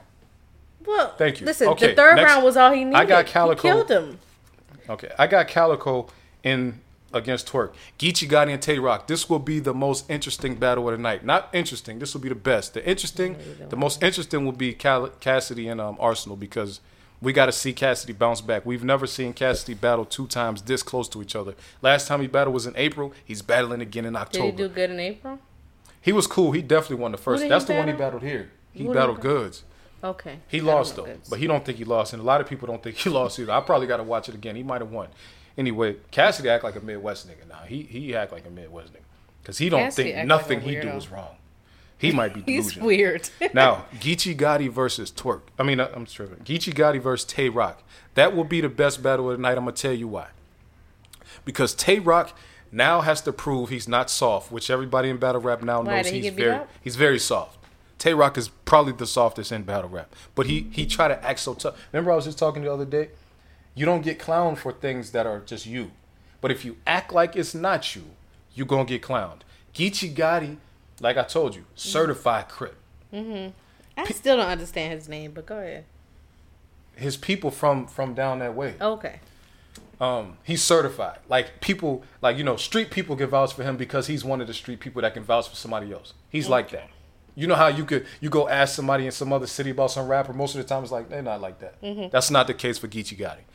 And Tay Rock, his whole credibility is on the line right now because that fight that happened with Murda Mook, Calicoe versus Brizz Rawsteen and, and T Top, Tay Rock was standing right there.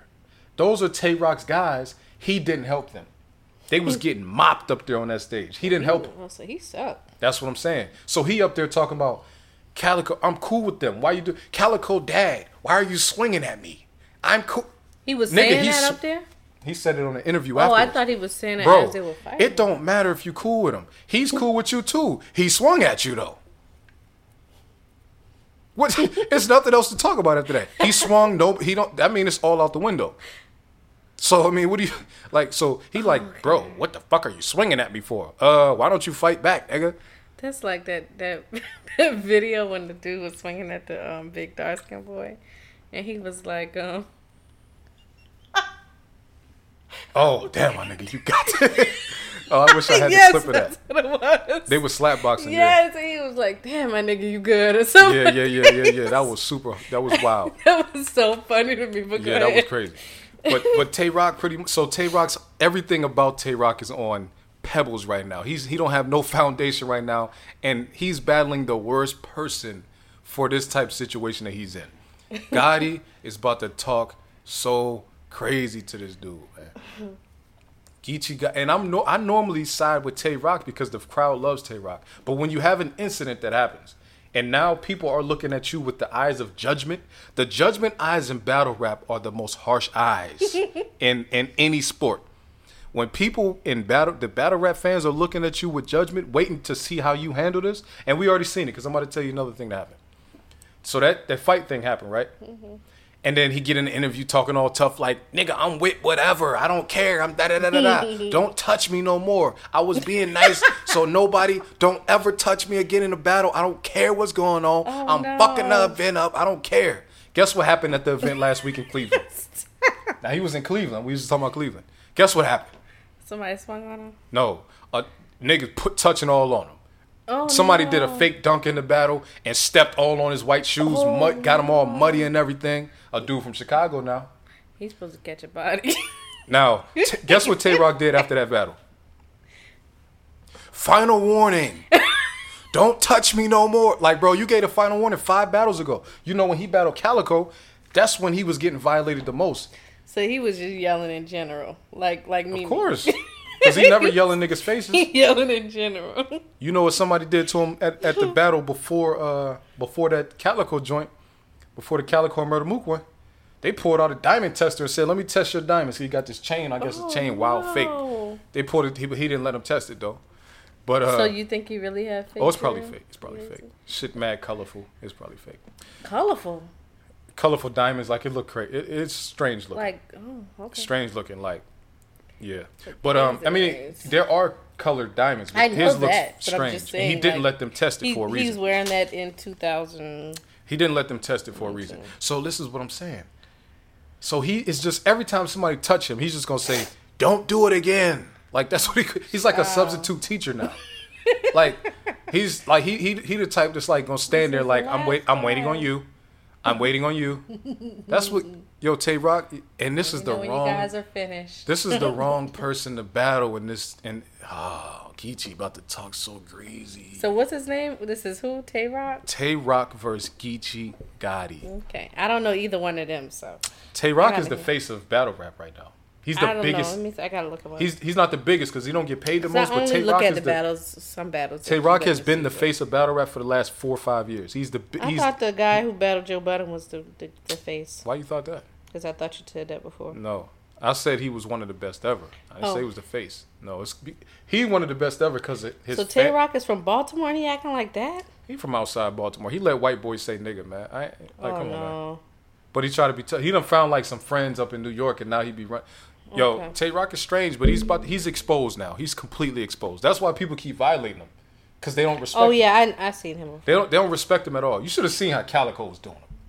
I like Calicoe. No, do like Calicoe, Calicoe. was being violent. He was disrespecting him. He was. He was disrespecting him. But Calicoe been on some. He been on. He been on that time lately for real. He, he was disrespecting Tay Rock though, and that whole battle. I'm not Pat Stay. Don't touch me. Calicoe next battle. I mean next round, putting his hand all Well, up he on him. done see now he ain't gonna do nothing. So hey. Well, I mean, everybody has seen that he's not going to do anything because his friends was getting beat up on it. He didn't jump in, and his whole thing was, "Why are you swinging at me? Because it's a fight, bro. That's why they're swinging at you." Calicoe is that So he blackface. just what does he do? What did he Blackface's son. Like- Blackface's son is in the middle of a brawl. Of course, he's going to swing on whoever he sees. That's just how it goes. Blackface is Calicoe's daddy. Yeah, that's he's going to Oh swing on. yeah. So He's going to swing on whoever he sees. Yeah, yeah. so but he just wasn't swinging on Calicoe daddy because he was Calicoe daddy or something. Because he. Yes, that's why. Because he was scared. that's the reason. Because he was shook. But yeah, you could be shook, but somebody just swung on He you. was scared. He's uh, Calicoe Dad swung on Chess too. It looked like he hit him too. Chess claim he didn't get hit. It looked like he got hit, bro. They all they all talk tough for no reason. Like just be. Remember I was telling you, just be yourself, and there would be no bars about it. Okay. These niggas gonna get clowned. Tay Rock is about to get talked to so greasy by Geechi. so what? Hitman Holla don't don't battle. Hitman no gotta a lot of money. He, he they, they That's gotta my be able, favorite They one. gotta be able to afford Hitman right now. Hitman come back when it's a, when it's a big enough situation. Go- He was at the um double the, the double impact event, Summer Impact. Him and John John the Don battle. Mm-hmm. I like him uh, too. He from Atlanta, right? He from Yonkers, New York, but he been living in Atlanta for a while. Oh, so he his his his Okay. brother is like Bow Wow's best friend or something like that. Like they they close. He close with Bow Wow. Okay, next battle: DNA versus Bill Collector. This is an interesting one. I'm going with DNA just based on like DNA is so dangerous. DNA is another one that's like Arsonal. These niggas are dangerous. DNA is the rebuttal freestyle king of battle rap history. What does that mean?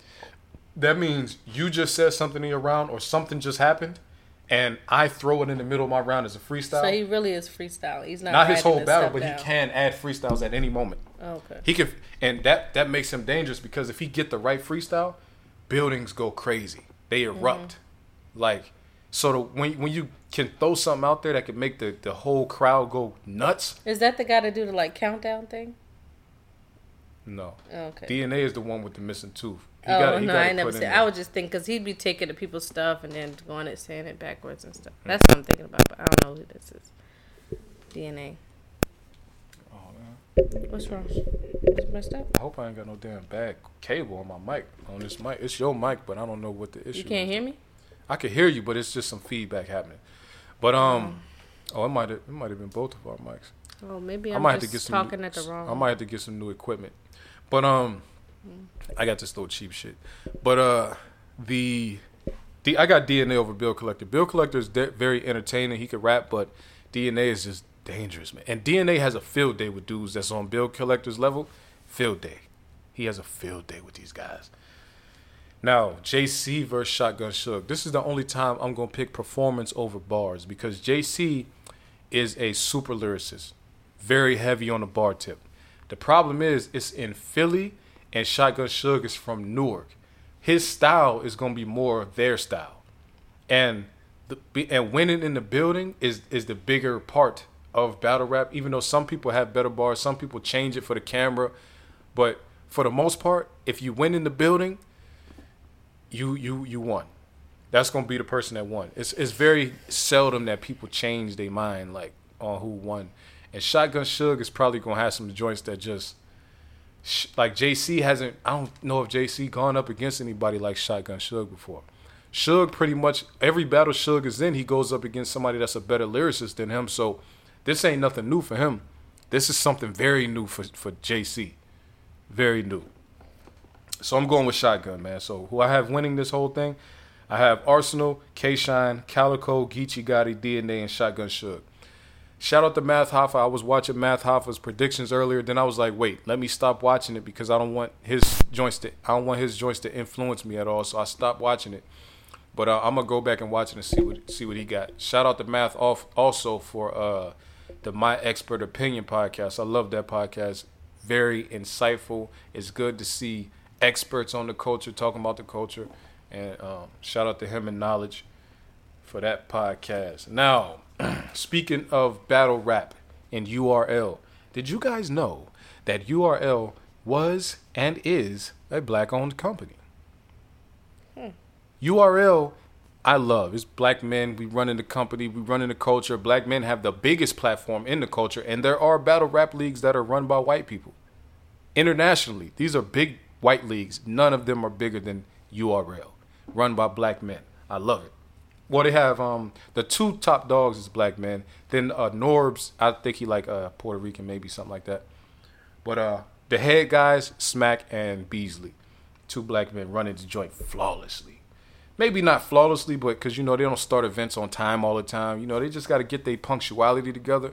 But as far as the content that they provide to us fans, mm, man, I couldn't I couldn't ask because I remember the days when when we would get like three events a year.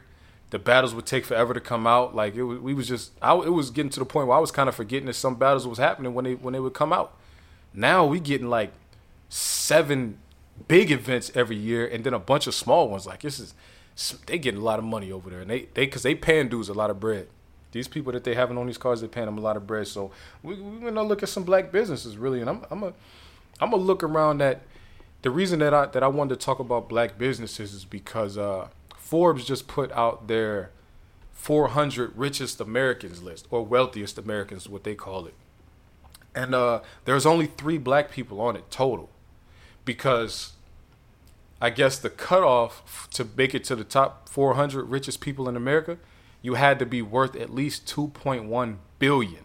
And most of the black billionaires that we know, I won't say mo- yeah, most of them like um, Jay Z, Michael Jordan, uh, what's my man Byron Allen. They don't have they don't have enough to get on this list. So this list is very like these are the top 400 richest Americans. There are 320 something million people in America. This is the 400 wealthiest of those. And there's only 3 of them that are black and I'll tell you the the the top black ranking rich man in America is Robert F. Smith. He was ranked number 131 of the 400. So, I mean, he's richer than a lot of white people too. But um or he's richer than most white people. There's only 132 130 white people richer than him in this whole nation. So, uh Robert F. Smith. Now, I I uh talked about Robert Smith a while ago on the podcast. This is the guy that you guys heard about donating the money to pay off the student debt at Morehouse. This is the same guy. How did he make his money? He's made his money at uh, Vista Vista Equity Partners. This is a company he started, and what they do is they invest in tech companies. Pretty much, that's what they that's what they do, and uh, he's been very successful with it. This is the interesting thing about it, though. His company, as far as uh, I guess, well, I won't say, I won't say, I won't say that. Even though he is the richest black person in America, his business is not the most successful black business. That's what I'll say. I'll say it like that. The second person on this list, his business is actually by far the most successful black business in America. Now, his name, and probably one of the top black businesses in the world, his name is David Stewart. Now, he was ranked number 239 on this list. And he's worth uh, 3.5 billion. Did I say Robert F. Smith was worth 5 billion? 5 billion. David Stewart is worth 3.5 billion. and he, you know, he running this company out of St. Louis. I mean, he he he, he in it. Now, uh, David Stewart, he runs a company that is the number one black business in America. They don't have the most employees, but they do the most revenue. They do $11.2 billion every year, annually. That's their annual revenue. It's not a game. Okay? Uh, and what Worldwide Technologies does, let me let me see here. Let me just read this short short article. It's just since um, this guy is the founder, he has a partner, a white man, but he's worth more money than than his partner. But um, or they're not in St. Louis. They're in Maryland Heights, Missouri. I don't know. How, I think that's close to St. Louis, though. Now let me read this short paragraph. Founded in 1990, Worldwide Technology has grown from a small product reseller into a technology solution provider with 11.2 billion in annual revenue and more than 5,000 employees. It serves the technology needs of large public and private organizations around the globe, including many of the world's best known brands. Essentially, what they do is they write software for businesses, corporate comp- corporate corporations, and they license it to them pretty much. So you know when you're dealing with, with web based and software and all that, that's how you make the most money. So pretty much this is the black Oracle. Worldwide Technology is the black version of Oracle. If y'all know about Oracle, Larry Ellison is worth like eighty billion dollars or some shit like that. Or let, let me not guess. Let me just tell you because he's one of the top richest people. Um, Larry Ellison is worth not not eighty. He's worth sixty five billion dollars. That's the white version of what I'm telling y'all about right now. So 65 billion, but Oracle has been around for a very long time. Oracle is pretty much responsible for the internet, damn near. Like, so you can understand why he's worth so much more than um, David Stewart. But uh, yeah, pretty much what they they provide IT products and services to corporations around the world, and I think that's an amazing business. Doing 11.2 billion in annual revenue. Just think about being a young black kid from the hood, and you can you even fathom that? Like we thinking about, I just want to make a hundred thousand a year. I want to make two hundred thousand, a million. I want to get to a million. This man is doing, and not him. See, this is the difference between. See, we got to think. He's not worried about his personal net worth. He's in control of a company with that kind of power. If you're doing 11.2 billion in revenue, with 5,000 plus employees, 5,300 employees man, that's you winning. It don't matter if you rank number one in the richest black people. You have the biggest black company, and your company is bigger than most companies on the planet, not just black. You understand? Like, and and I think they're a privately held company. I don't even. I'm pretty sure they're not publicly traded. So yeah, man. I salute salute to the black man for being a um in the IT world of eating like that, and, and not even just about eating, but just that's inspirational to me. I think it's just like that's that's that's amazing. And then number three, of course, we know the uh, lovely, incomparable Oprah Winfrey. We all know how Oprah made her money. She made her money doing everything. Oprah is, is pretty much Oprah's into everything. But what what she's known for, she's a media mogul. Okay? Oprah is a she, she's a big dog. Oprah is probably the most famous rich black person on the planet. She's one of the most famous people, period, on the planet. Like, she's definitely an American icon. You know, she she her name. She's one of those people that can go by one name. You know how you know you got the Chers, the Beyonces, Madonnas, Oprah. Like these people, you don't need to hear the last. Nobody would ever say Oprah who, or which Oprah. That would never happen. There's probably other Oprahs, but there's one Oprah you know what I mean. Okay? So those are the three people that made the Forbes uh, 400 2019 list. Uh, Lucy, do you have anything you want to say about those three individuals? Um, no, not about those three. No. Mm-mm. Okay. Do you have any opinion about them? Well, not really. I mean, I just I didn't know much about. Um, well, I mean, obviously I knew about Oprah, but the other two I I didn't know much about. So I mean, it's just just learning about that. So no, I don't have anything to say about it. Okay, okay. Um, now you had some stuff that you wanted to get into. Yeah, I mean, what I wanted to do, you know, I'm not the numbers girl. I mean, you, that's your thing. Um, but I did want to highlight some stuff into specific one specific thing. Well, I have a few businesses here that I wanted to highlight. Um, one on a local, a couple on the local uh, level. Is that good? I moved it. Yeah, go ahead. Man, it's over here. Huh? You need to put it over here. No, that's this. The mic has got you. Okay.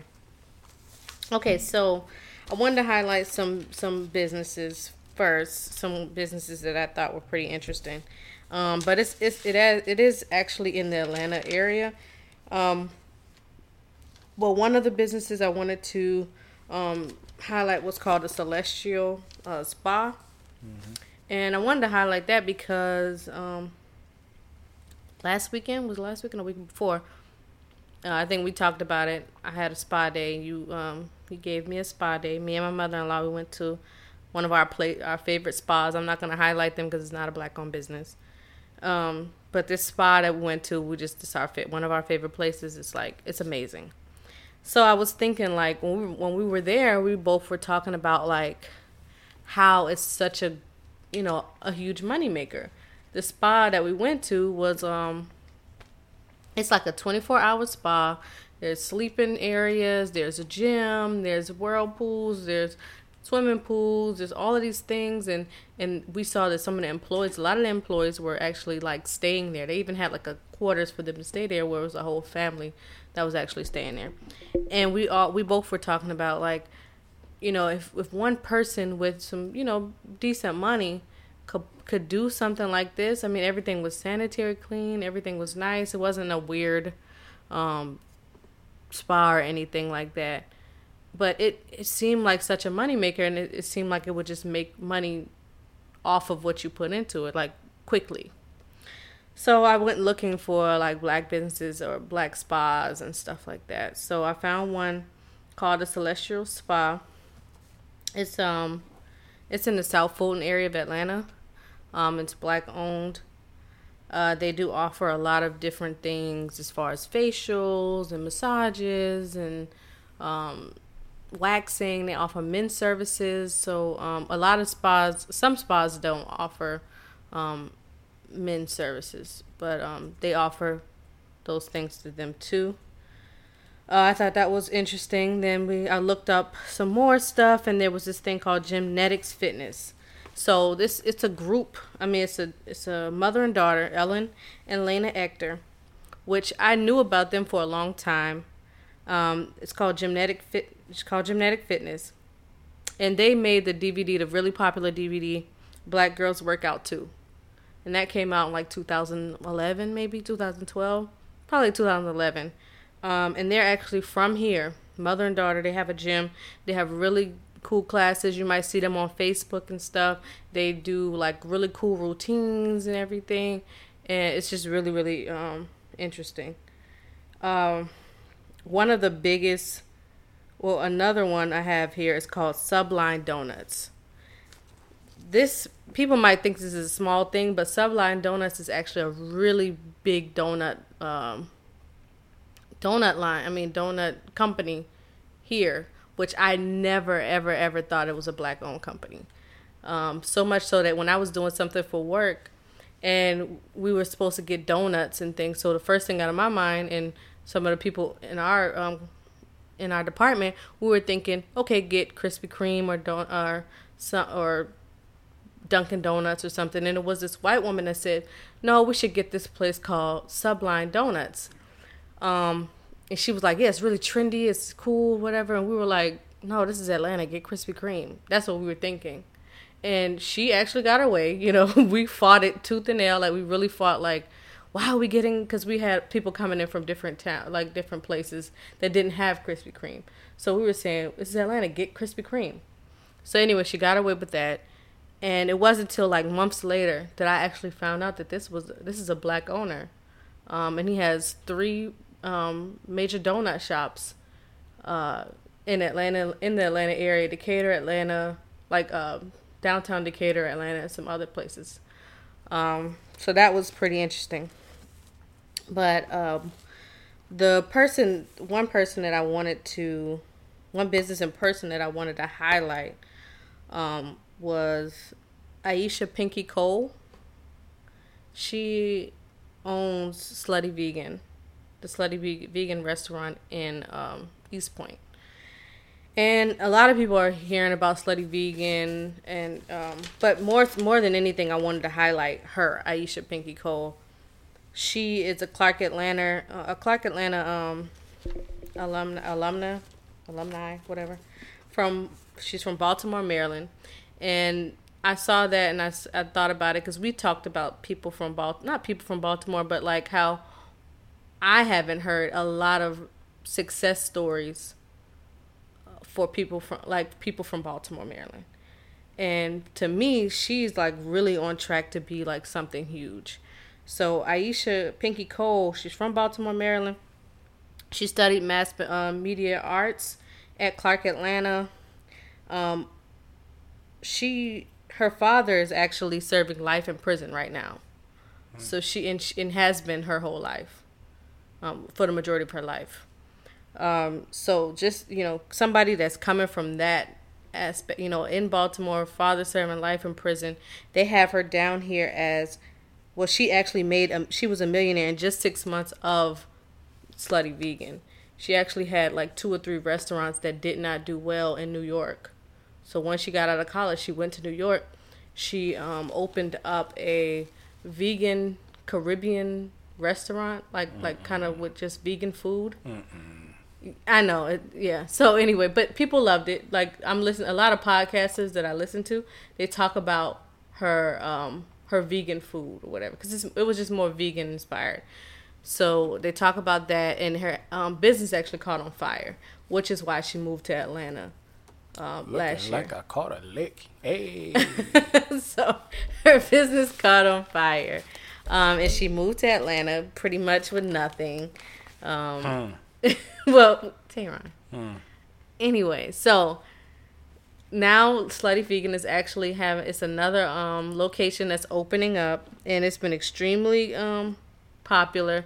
So much so that we're seeing a lot of different um, restaurants that's coming out with these um, burgers similar to it, and I I believe it they're trying to follow suit because I didn't see a lot of it, a, lot of these bur- burgers and stuff like that before Slutty Vegan.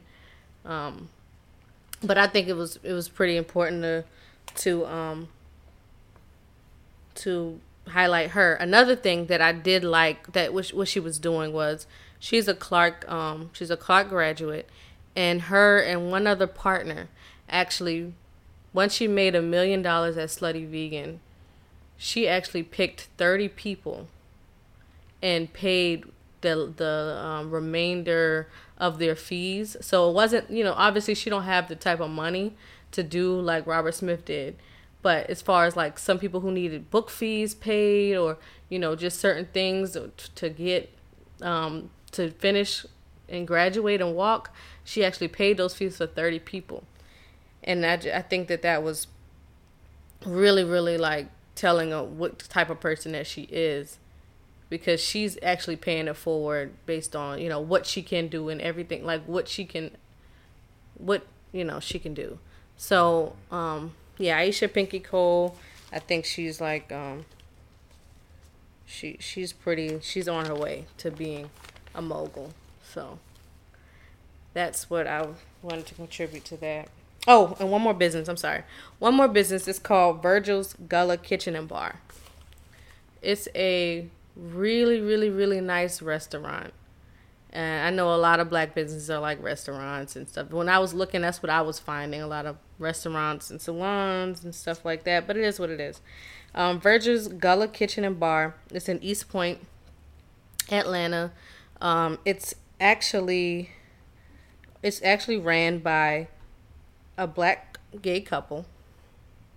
They've been married, which is crazy. They've been married for 19 years, which people that are like gay, they always make jokes about how men don't really stay together that long if they're gay or whatever. They kind of just on to the next, whatever. But it was just funny that to see that they were actually married for 19 years. Um, and the guy who runs it, his dad name is Virgil Smalls, um, and he was raised in James Island, South Carolina. This place is um, in from what I'm told, I'm from Charleston, South Carolina. So from what I'm told, they actually have it right. They actually have um, the the food down packed, the low country food, the Gullah food down packed. They don't. It's not like a fake version of low country food or like uh Paula Deen's version of low country food. It's actual like real legit um low country Geechee Gullah food. So um and it's like really like up, you know, upscale, kind of cool, nice bar, live music. It's, it's just a real nice look in downtown um, College Park. So if anybody's in the Atlanta area and they actually want to taste um, what Gullah food actually tastes like, because some people think Gullah food is soul food or uh, low country food is like soul food. It's completely different. Um, it's something that a lot of people a lot of people probably haven't tasted, but I mean, a lot of black people are a part of the Geechee Gullah. Um, they're they're a part of that. So I mean, I, I think they should actually just try it. So it's not as fattening. It's not as uh, you know most Southern soul food. But anyway, so just taste. You know, just go there and taste that food. So that's only that's the only things I have, basically. Which I did a lot of stumbling, but whatever. I'm tired. All right. I don't have a lot of listeners in Atlanta yet, so I don't know if they're gonna be able to. If they make a trip, y'all make a trip down here. Y'all come check these spots out. Do you Or have any questions I about that, honey? Because you asked me, so. No, no, no. I don't have any questions about that. That's good. You highlighted these businesses out here Mm-hmm. that are interesting to you. Slutty Vegan is definitely viral Mm-hmm. at the moment, and definitely like people have been doing those. Like the Impossible Burger has been being talked about in from in California for a while, Mm-hmm. and have been people who've been to California. They say, "Yo, they got this burger out there," but it was only out there at 1st Mm-hmm. But maybe the Slutty Vegan stuff going viral might have made big fast food chains say, Yeah, that's what I'm Yo, thinking. we can't let her get big with this because if she gets big with it, we won't be able to stop it. So if Mm-hmm. we just start serving it, she won't be able to grow. Which that will that so with Burger King selling that, I think McDonald's is about to add an option. KFC has that fake chicken stuff. That's that's definitely going to affect her. Right, but. I don't think that people are gonna go to go- Burger King and McDonald's as opposed to, like, I don't think it's gonna stop her base No, no, no. because It stops her she has getting- like the better. it stops her from getting new like people who have been to Slutty Vegan, they're gonna keep going. But if Mm-hmm. you've never been and you just like, where can I go get a, a fake burger?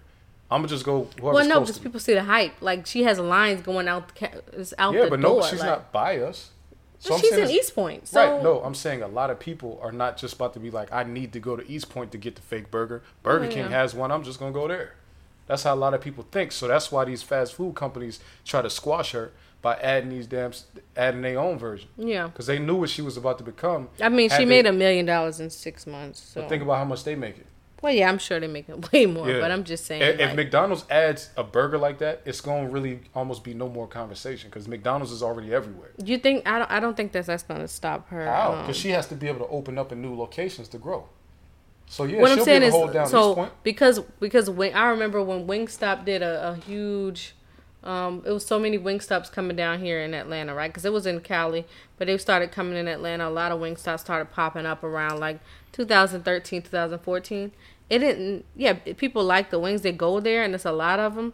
But it didn't stop nothing for Jr. Cricket. Yes, Jr. Cricket ain't hurting. Yes, it- no, it's not about hurting. I said people who have been there, they're gonna keep going. But JR Cricket is not that big of a restaurant though. They're local. That's a local They company. have many restaurants, and then people in Atlanta. Yeah, and, and that's what I'm There's no- saying. Like J.R. people when they, when people say little lemon pepper wet, they talking about No, J- J.R. only people from here. Nobody else Okay. knows what JR Cricket is. okay.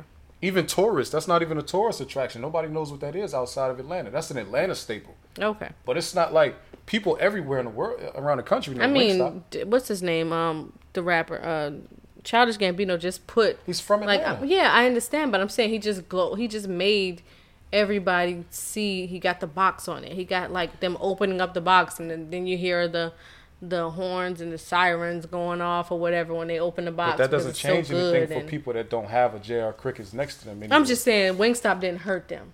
no, it's, American no, Deli no, didn't it, hurt It them. hurts them by making it so they can't grow anymore and put restaurants everywhere. Okay.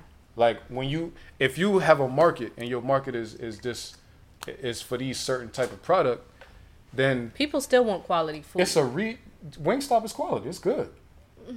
Wingstop. It, ain't like Wingstop. I is think the, la- McDonald's. the last time we had Wingstop, we were like, man, we ain't getting this no more. No, Wingstop is not the McDonald's of wings. It's not trash. No, it's not trash. Wingstop is good.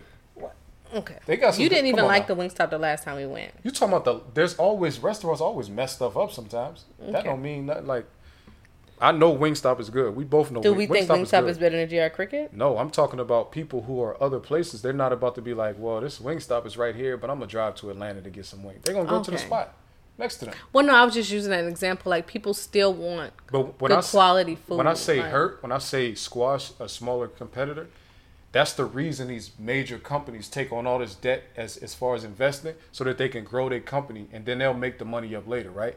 It's so that the the way that you like put somebody up, out of business is to overwhelm them.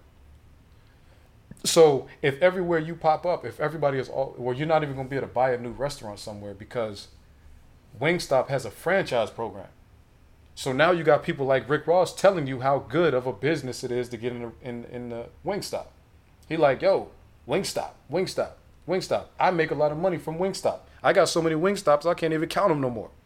That's that's not good for a local, especially a local wing spot that's as good as as um JR Cricket is.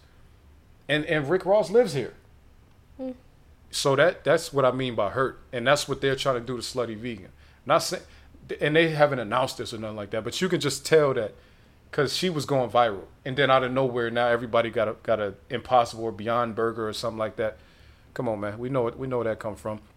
Now, let let me um let me start with this because you, talking about business growth and all of that type of stuff. And if you got anything to say, you let me know. Uh, Whatever, whatever you got to say. So, uh, the the thing about a lot of black businesses, what I see as an issue, because I'll talk about the issues that we talk about how how we doing good, right? I talk about the issue I see is a lot of us. I heard a great quote one time. Would you rather own 100% of a grape or 20% of a watermelon? And I think that's a lot of our issues. I heard uh, Earl Graves Jr., who, which is the son of Earl Graves Sr., of course, who started the, the magazine called Black Enterprise, or uh, yeah, Black Enterprise magazine, right? Earl Graves Jr. said that the biggest problem that he sees with black businesses is we don't merge. We would all rather just say we're the CEO of something, even though it's not even really a company because you don't even make enough money to be even really cons- considered a legit business. I mean, you are legit, but you're not a competitive business in anything mm-hmm. if it's just you working and you have no employees. You're not even making fifty thousand a year from your business. Just really is just a bunch of side hustles. What a lot of us have a lot of us don't have viable companies where we can bid on contracts or we could handle large orders of million like let's say yo i got a t-shirt company i'm out here telling people i run a t-shirt company it's just me doing it what if walmart won 10000 shirts next week we can't do it that's what earl graves jr was saying he was saying we can't a lot of times contracts can't go to black businesses because we're not large enough to handle them he said that he has got because I guess with Black Enterprise they actually work with black companies to get them major contracts. He was saying Walmart had three big contracts, what they didn't even consider big. The smallest one was fifty million dollars. He wanted to give it to a black business, but none of them could handle the capacity to produce fifty million dollars worth of cookies. Think about you think you got to think about the amount of money that we can't get because we don't have the infrastructure for it. Yep. But just imagine if you had It's like Vice Prize Pies. yeah, just imagine if you had um if y'all if y'all was ten mechanics, you got ten people and they running around being a mechanic. If y'all come together, put y'all resources together, open up a shop, and y'all all are part owners of that shop, or let's say y'all come together and y'all open up three shops between ten people, y'all all part owners of every single shop. You got a much better chance of of making it than being three mechanics going driving to people's houses and working on their cars by yourself and getting paid like that. That's not really a business for real. Not Okay. a viable one. You can't do much with it. If let's just say you have a company, let's say a company like uh like Enterprise. Enterprise needs maintenance on their vehicles, right? Guess what they're gonna have? They're either gonna hire an employee for that or they're gonna contract it out to some mechanic somewhere. If you just out here, your business is driving up on people with your jack and your couple tools, you're not gonna be able to handle no enterprise contract. Right. You feel me? So that's one. That's that's really the biggest thing that that that was the biggest thing Earl Graves said. My idea of what the the biggest issue is with our businesses is uh the fact that we think we're supposed to just sell to black people. Black people don't have all the we don't have anywhere near all the money. Like we don't even have close to all the money. We don't make the most money by a long shot. We don't have the, the highest net worth by a long shot. So why do black people think they have to start a black business and sell to black people only? It doesn't it, it won't Do you ever think black people feel like they should sell to black people? I think so. That's why. That's why people shit. People start businesses and shit on their friends and family so much, and be for like, selling to white people. no, because they'd be like, y'all ain't buying my stuff. Y'all ain't do. Why you tell it? We poor. You know we poor because you one of us. You poor too. You just got a business.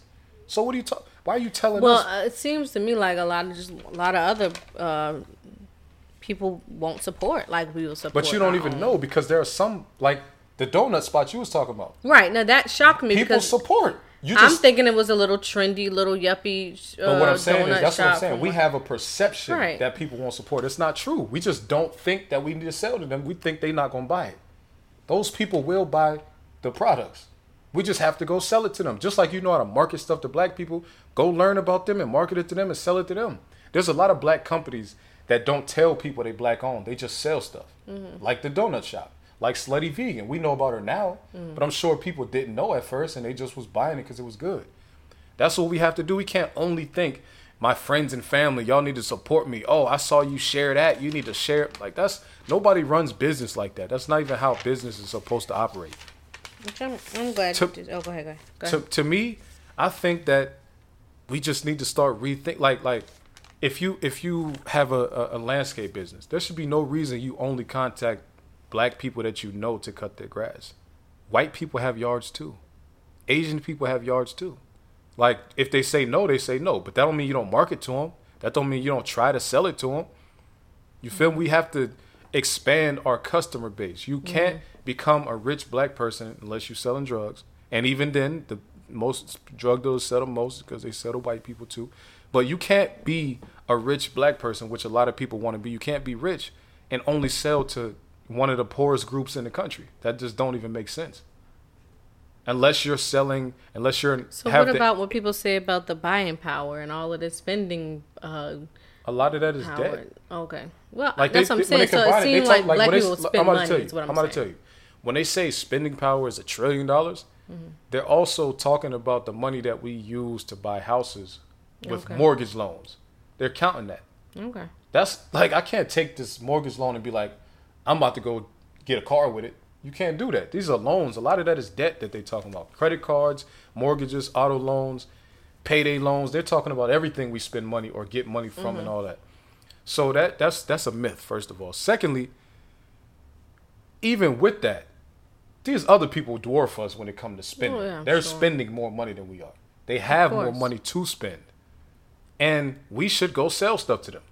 I made an I mean, who know? Who cares who you sell it to? Just sell it. Like No, but I'm saying stuff. there's there's a thing where people like to attack family and friends for y'all ain't buying my stuff enough. See, my stuff can't my I can't grow because y'all want to spend no money. Mm-hmm. It's not our job to buy your stuff. First of all, if it works for us, we're gonna buy it. That's it. You can't try to because if you try to guilt black people into buying your stuff, your business ain't gonna last. Mm-hmm. It's just no, you can't use us that way. That's almost like weaponizing victimhood. Well, yeah, and do it- that. it's a game. Like you're you, doing playing a game, and we don't like that. How We don't gonna- like to be played. Exactly. Like How that, you gonna so. do that to us? We your people. Why are you trying to mm-hmm. guilt us in the? If we had the bread, if you have something nice, we'll buy it. I mean, sometimes like there are like there are some times where you know black people want handout. I'm not handout, but like they want to not handout. I shouldn't say that. Like they want more for less, or so you just say no. You're You say no, owner. So yeah. I mean, yeah. That's another thing. We just had this conversation on. Uh, yeah. And I'm not saying that's how it is most of the time because I mean, No, I, people I act have like it seen is. that though. They be like, I, I had a dude tell me he can't be nice to black customers because they want to be too friendly. Okay, he This sounds crazy. He I'm just saying, black so. people say black business owners they get they get they say stuff like that because they think they're entitled to the black dollar because they're black. Mm-hmm. And if your product is good, then yeah, you're gonna get the black dollar, whether you uh, a hole to black people or not. You're gonna still get the black dollar, but you can't tell us you ain't successful because people. See, I don't even people- think that. I think that we. I think that um, if you are an a hole to black think that. people, I'm saying? I don't think that even if you your business is good or what's whatever is good, you can like go around with a certain air aura or whatever because black people are a lot more hard a lot harder on black businesses. They are. Like what do you mean so you if you I'm something? saying like when he like what he said he don't be friendly to black people or whatever.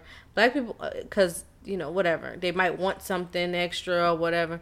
Like black people notice that and it one little thing that you do wrong black people be ready to like say okay i'm not i'm not going back to that restaurant or i'm not going back to this such and such. I'm not Right. because it's black. They give white businesses more of a of a chance. Right.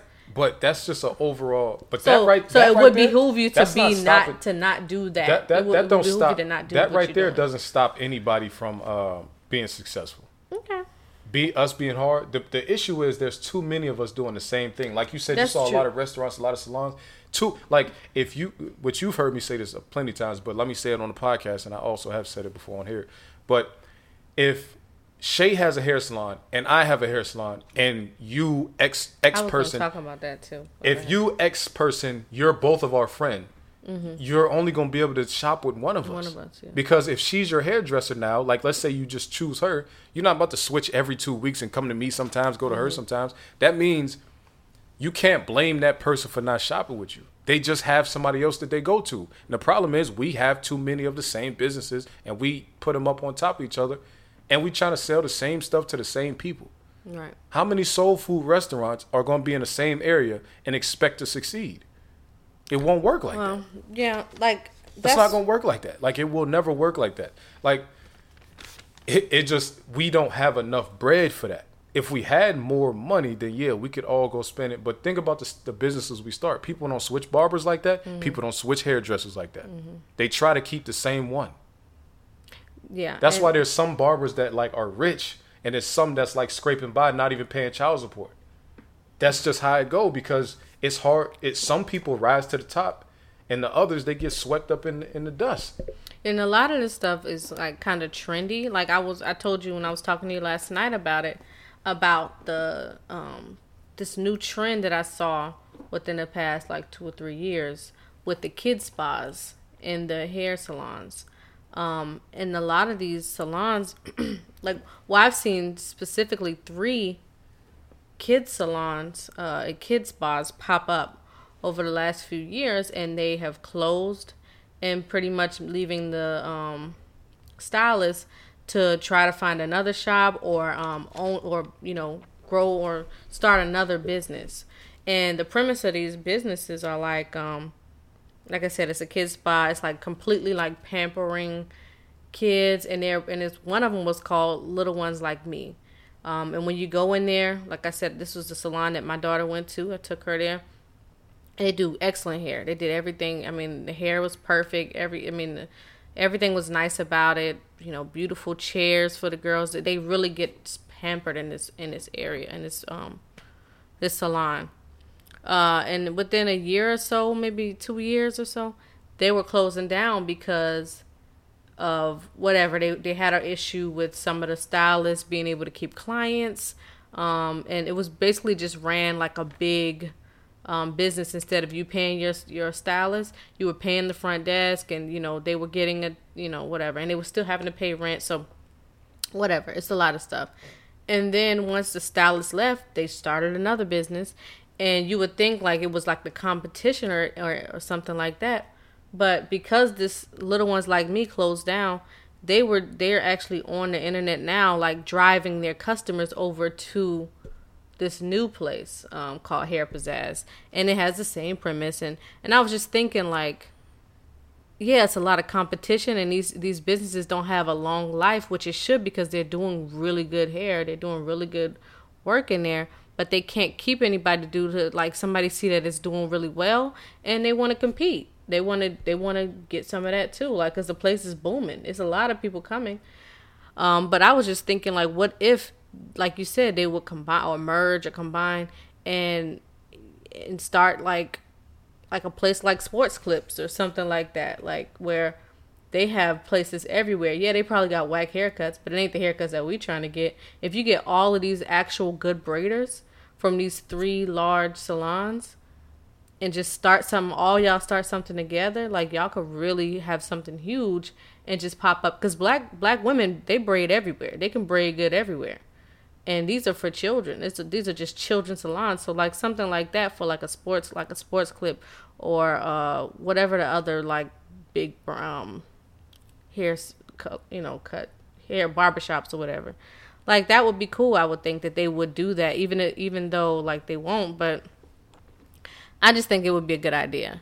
So that was one thing that I was thinking about because actually that's something that affected me and my daughter um, this past couple years. Is going back and forth trying to find the same stylist and going to a different place after that place has been closed down. So yeah.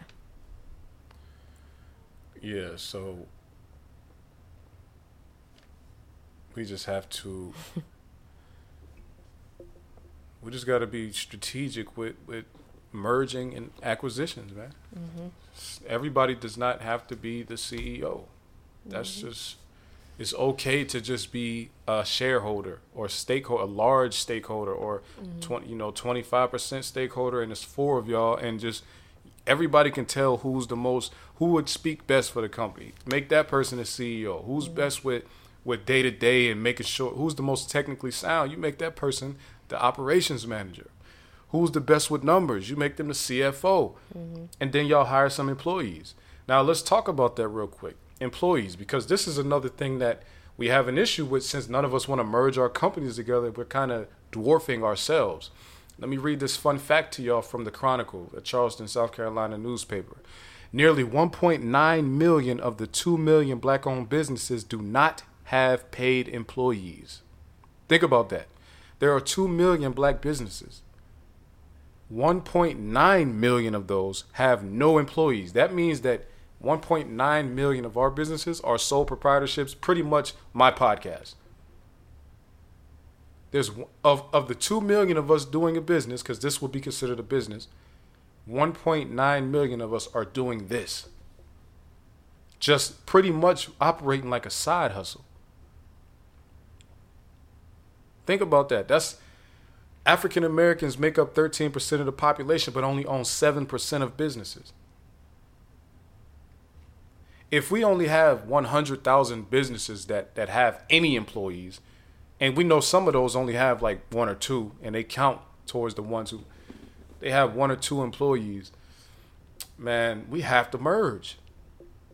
Er- Like, think about it. Earl, the Graves family, the ones who own uh, Black Enterprise, they have been doing this for a long time. They know business. They know black business.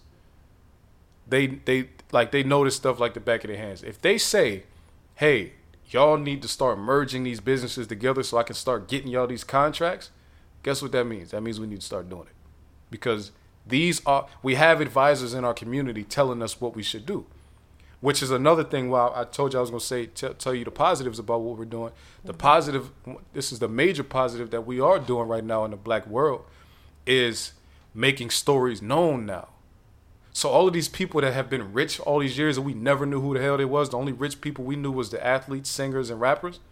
We're starting to now see these other success stories so that we know that there's other ways to make a lot of money we're starting to hear about these people. These people are coming out of their shells. They're starting to talk, give speeches, tell their success story, tell where they came from. You know, everything like that. I don't feel like we always had that. Unless you read Black Enterprise since the 70s or whatever, which that's one of, I love that, that magazine. Um, I tried to subscribe through Groupon. Groupon stole my money. I don't know what happened, but um, I'll never do that again. But I was, I'm going to get another But no, I think it was just that one because you, you did a lot of different ones. Um, that was the only one through Groupon. Okay. I did the other ones through this magazine company. But um Black Enterprise but yeah, the Graves so that's one thing that we have now. We have a great advantage because black people are traveling and doing speeches, TED Talks, all kind of stuff telling us, the people that are not rich, how they did it. And it's not just rap. It's not just oh I opened up a salon. It's not just oh I opened up a restaurant and got rich. No, these people are giving us all kind of ideas. Let me give you a couple of the top. Um, so Black Enterprise every year does a top 100. It's called BE's Top 100, the nation's largest black businesses.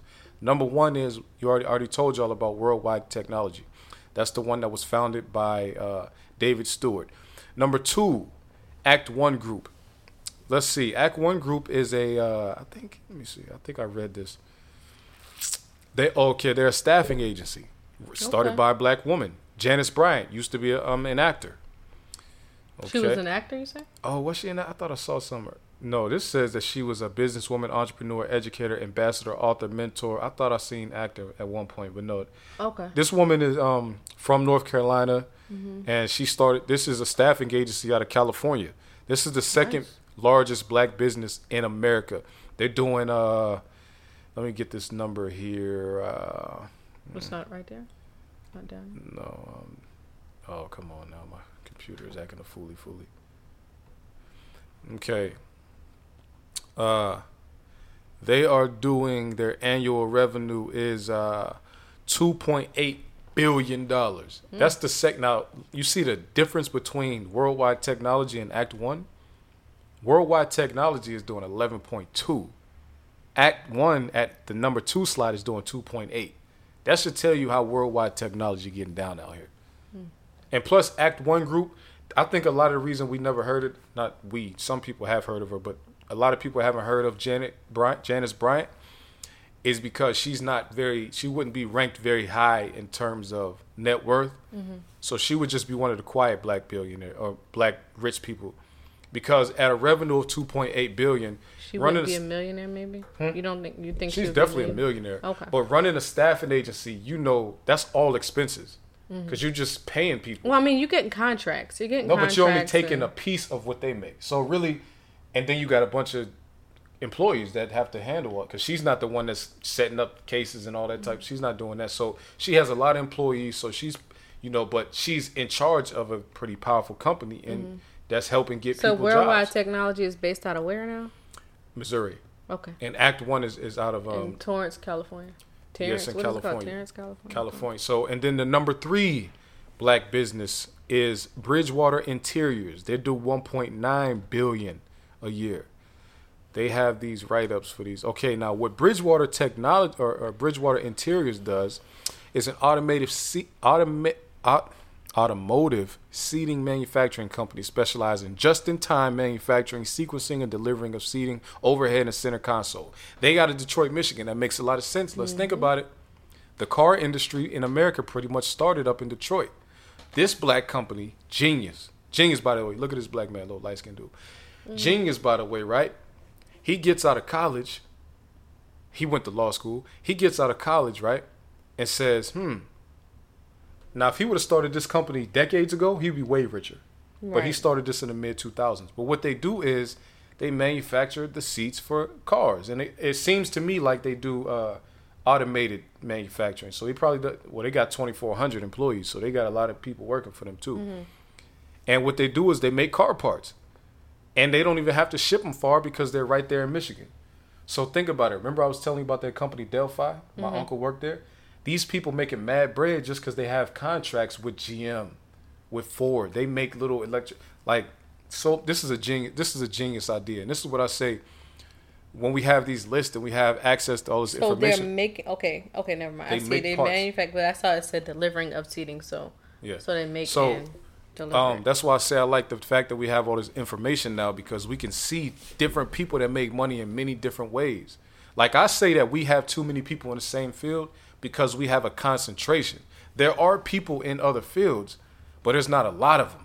There's only like a sprinkle of people that, that do other things. Like this guy, genius idea. Genius idea. And uh so he didn't come up with this business though. It just says here. no, no, he's He the CEO, the but this in but they have 2007. Black Enterprise has him as a black owned company. Okay. So he's not Well, yeah, founder. I'm just saying he's not the person that. that No, I uh, no, I didn't say his name. No, but um, but uh, yeah. So he he uh, they have a great a great company there, man, running that. Okay. Now Coca Cola Beverages in Florida LLC, what they do is you can tell by the name they bottle Coca Cola. This is the thing that I learned about them. They're number four on this list, right? They do 1.3 billion a year.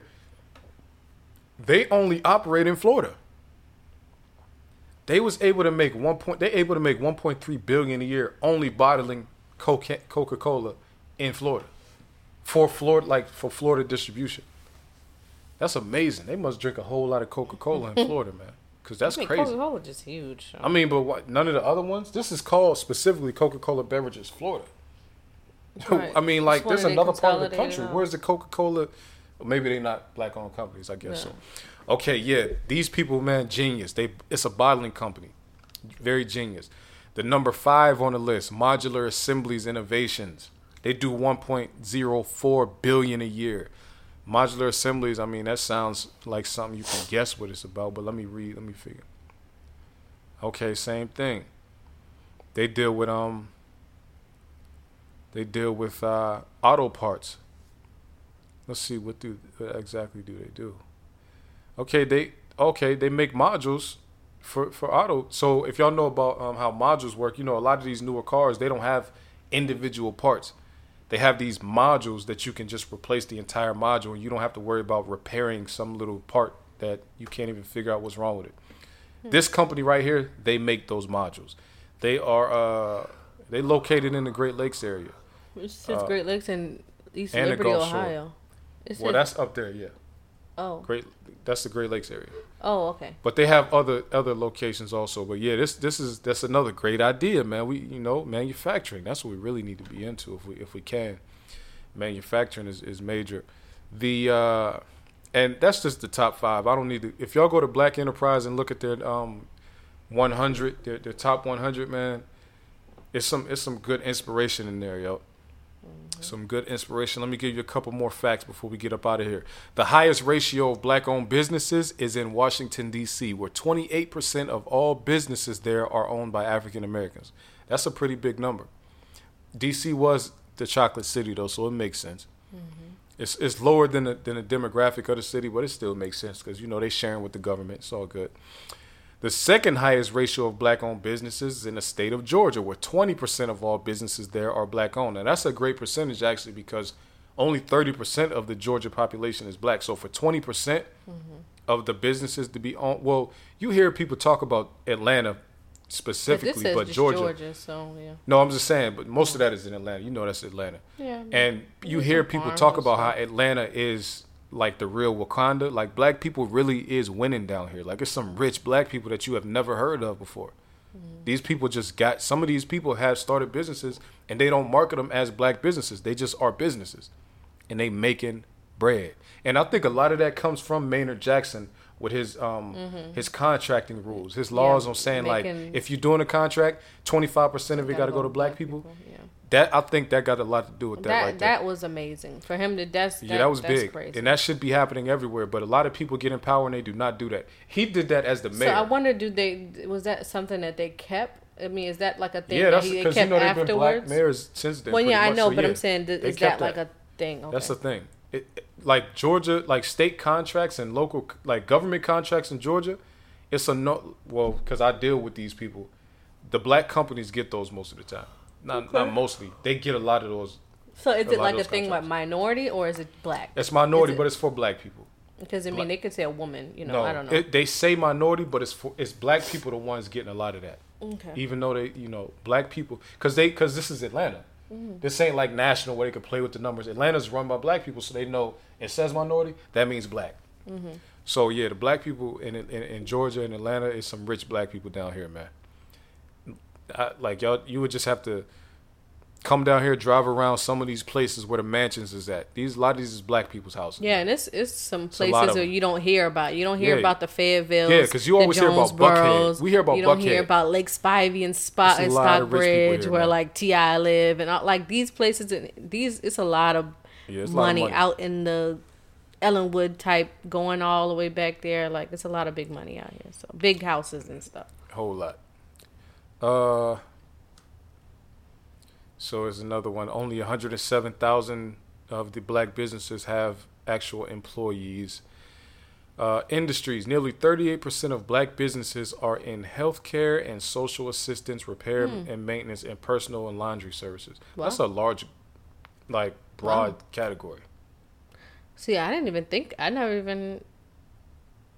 I can't even think of any black companies that's in those fields, like they just said. I- I mean, it says repair and maintenance, mechanics, Oh, okay, things, okay, saw- personal and laundry service, like cleaners and things okay, like okay. that. I just saw. I just was Yeah, thinking healthcare, healthcare, and social social assistance, assistance. yeah. So, uh, But who knows what they mean by that? okay. Other popular categories among black businesses include advertising firms, you know about that. Yes. Auto dealerships, of course, we all know about them. Consulting services, that's big. Restaurants, barbershops, beauty salons, and more. Okay? Yeah. So, hey man. Uh, I'm I'm not gonna do too much more. Uh, Well, actually, I'm gonna be just done here. I want y'all to go out, y'all. Y'all, um, I, I gave you what we're not, what I don't think we're doing good on, and then I gave you the good things with these businesses, how much money they making, and you know, this is some good motivation. Y'all can get out there, and research these people yourself. I like to look up black people that that are doing good, and I do my Black History facts all year round. I don't, I don't do February. February to me is White History Month. That's when we talk about white history. All year is Black History to me. So that's why I like to uh, find people and look up HBCUs, see who graduated from there, what they did when they graduated, all that type of stuff. And black businesses uh, is something that I that I'm interested in. Also, I want to own one, but if I if I can't own a major business, I'm definitely gonna try to support somebody else that got one. You feel me? Because I feel like I could have done more back in my old life to support family businesses and all that, and I didn't. So I'm gonna try to do it now and, and, stuff like that. Uh, that's all I got for y'all. It's, it's ten something, man. This is late to us because Yeah. we. I Y'all know some some people don't even be recording till like eleven o'clock. We we we old people. We got kids and shit we like that. We got very small children. I'm I'm tired. If y'all hear me stumbling, which I was on my words and stuff, I am actually really tired. So Yeah, so hopefully y'all made it through Yeah. the podcast. I appreciate y'all. how long was that? We appre- we appreciate y'all for listening. So Oh. Uh, hopefully y'all can look up some of this stuff. Y'all let me know what y'all think about our Lil Wayne listing. Y'all let me know what y'all. Well, we already know what everybody think about that Amber Guyger shit, because everybody's been talking about it. Let me know for my battle rap fans how y'all feel about my predictions and and, and, and, and my analysis of that. And y'all let me know if y'all see. I got a mostly Ohio listeners and some other people that have been listening from wherever. I don't know where they at. Y'all let me know, or y'all let Shay know. Excuse me.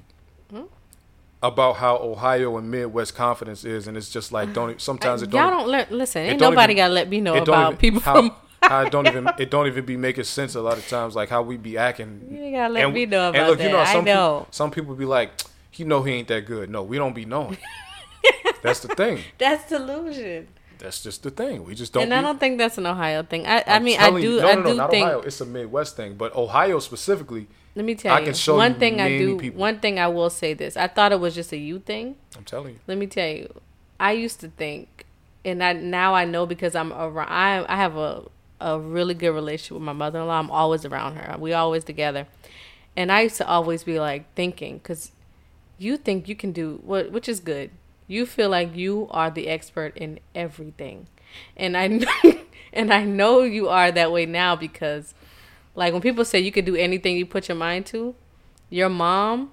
Your family, they are very much that way. I'm like, telling you, that's how we like, are. In oh, you you want to be a heart surgeon? Oh, yeah, he could do it tomorrow. Like, yeah, he could That's be how like we are he's up there. I'm telling you. they. I mean, it's just great, which is so good because I've never seen that kind of thing before. tell- that's how we are. but like there. the I'm trying to tell you. confidence, People, people, are, people are like that good. up there. I'm telling you, that's just how it is. That's just the energy. It's like, yo, I'm about to go. Like that's why so many Yeah. people, which they- is good, which when- is good. So many people when they leave from up there, They they, have this confidence because they feel like I'm about to go do everything Yeah. Mm-hmm. I want to do for, for the most part. Like I can do anything. That's just how we feel. Which that's that's a great thing. It's it's it's a it's a good thing, but for some people, I'd be like, all right, you know. But it is a good thing. It's a good quality Yeah. to um And- for, and- for parents to instill in. Because I've I've noticed it from your grandmother to your mother to your grandfather.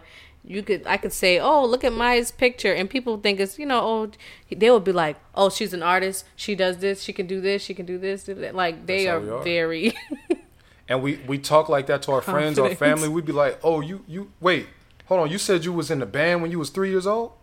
Oh, I think we can get you as a backup for Beyonce, bro. Right. Like like you you still know how to do it. child prodigy. That's like how we that's be. it. Like it's We be so we be feeling like we could do anything because Right. that's how we Which is- feel. It's a good. That's a great thing. That's, That's how we feel about ourselves, our friends, our like everything. That's just how it is. yeah. But It's a good yeah, thing, so but- y'all y'all when y'all hear this, y'all gonna know what I'm talking about, and, and everybody see it in the baby. Like the baby act like somebody, one of our friends from Back to the Crib. Like okay, I I'm t- can't. I can't with Blueface too. baby. Blueface was in, was Blueface only definitely. there. Blueface was only there till he was six though. Well, I thought he was there his whole life because this No. isn't his mom's from there, right? His Didn't you mom say is actually from Youngstown. and they actually lived there. His sister and his mom actually lived there. They Hi- said they actually like No, lived he in Ohio. his his mom actually grew up in Youngstown. He was only They in said she actually still lived there. he was only in Warren until he was six, first grade. He left. Okay. They went to California. Well, I mean, he was He raised still- by a he was raised by an. Ohio person. Right. He acts like it. He acts like it. So mm-hmm. that's all I got for y'all, man. Y'all y'all let me know how y'all feel about this. Make sure y'all Oh. like, subscribe, comment, share, post, click, comment, share, post, Don't click, email, reg podcast at gmail.com. So, what do you want people to email us? I was about to say, Whatever do you, you want got. people to email questions to us? Whatever they wanna to us talk about, about. some things like topics. Whatever it is, they say what they want and put it in the email. Why I got to see these emails? If they come, So ain't no emails, King. no. Okay. I don't think people, we're not big enough to get emails yet. We don't Well, have we can enough. get no, no, you Y'all need to, for somebody to spend their, no for somebody to spend their time emailing you. They got to be a super fan. You, I mean, y'all don't no gotta be no fan to email us. I'm saying, who is gonna take their time out to do it? Anyway, we getting up out of here. It's been two hours and some change now. Peace out. The only local podcast that can give you two hours of content and not be slipping. Easy.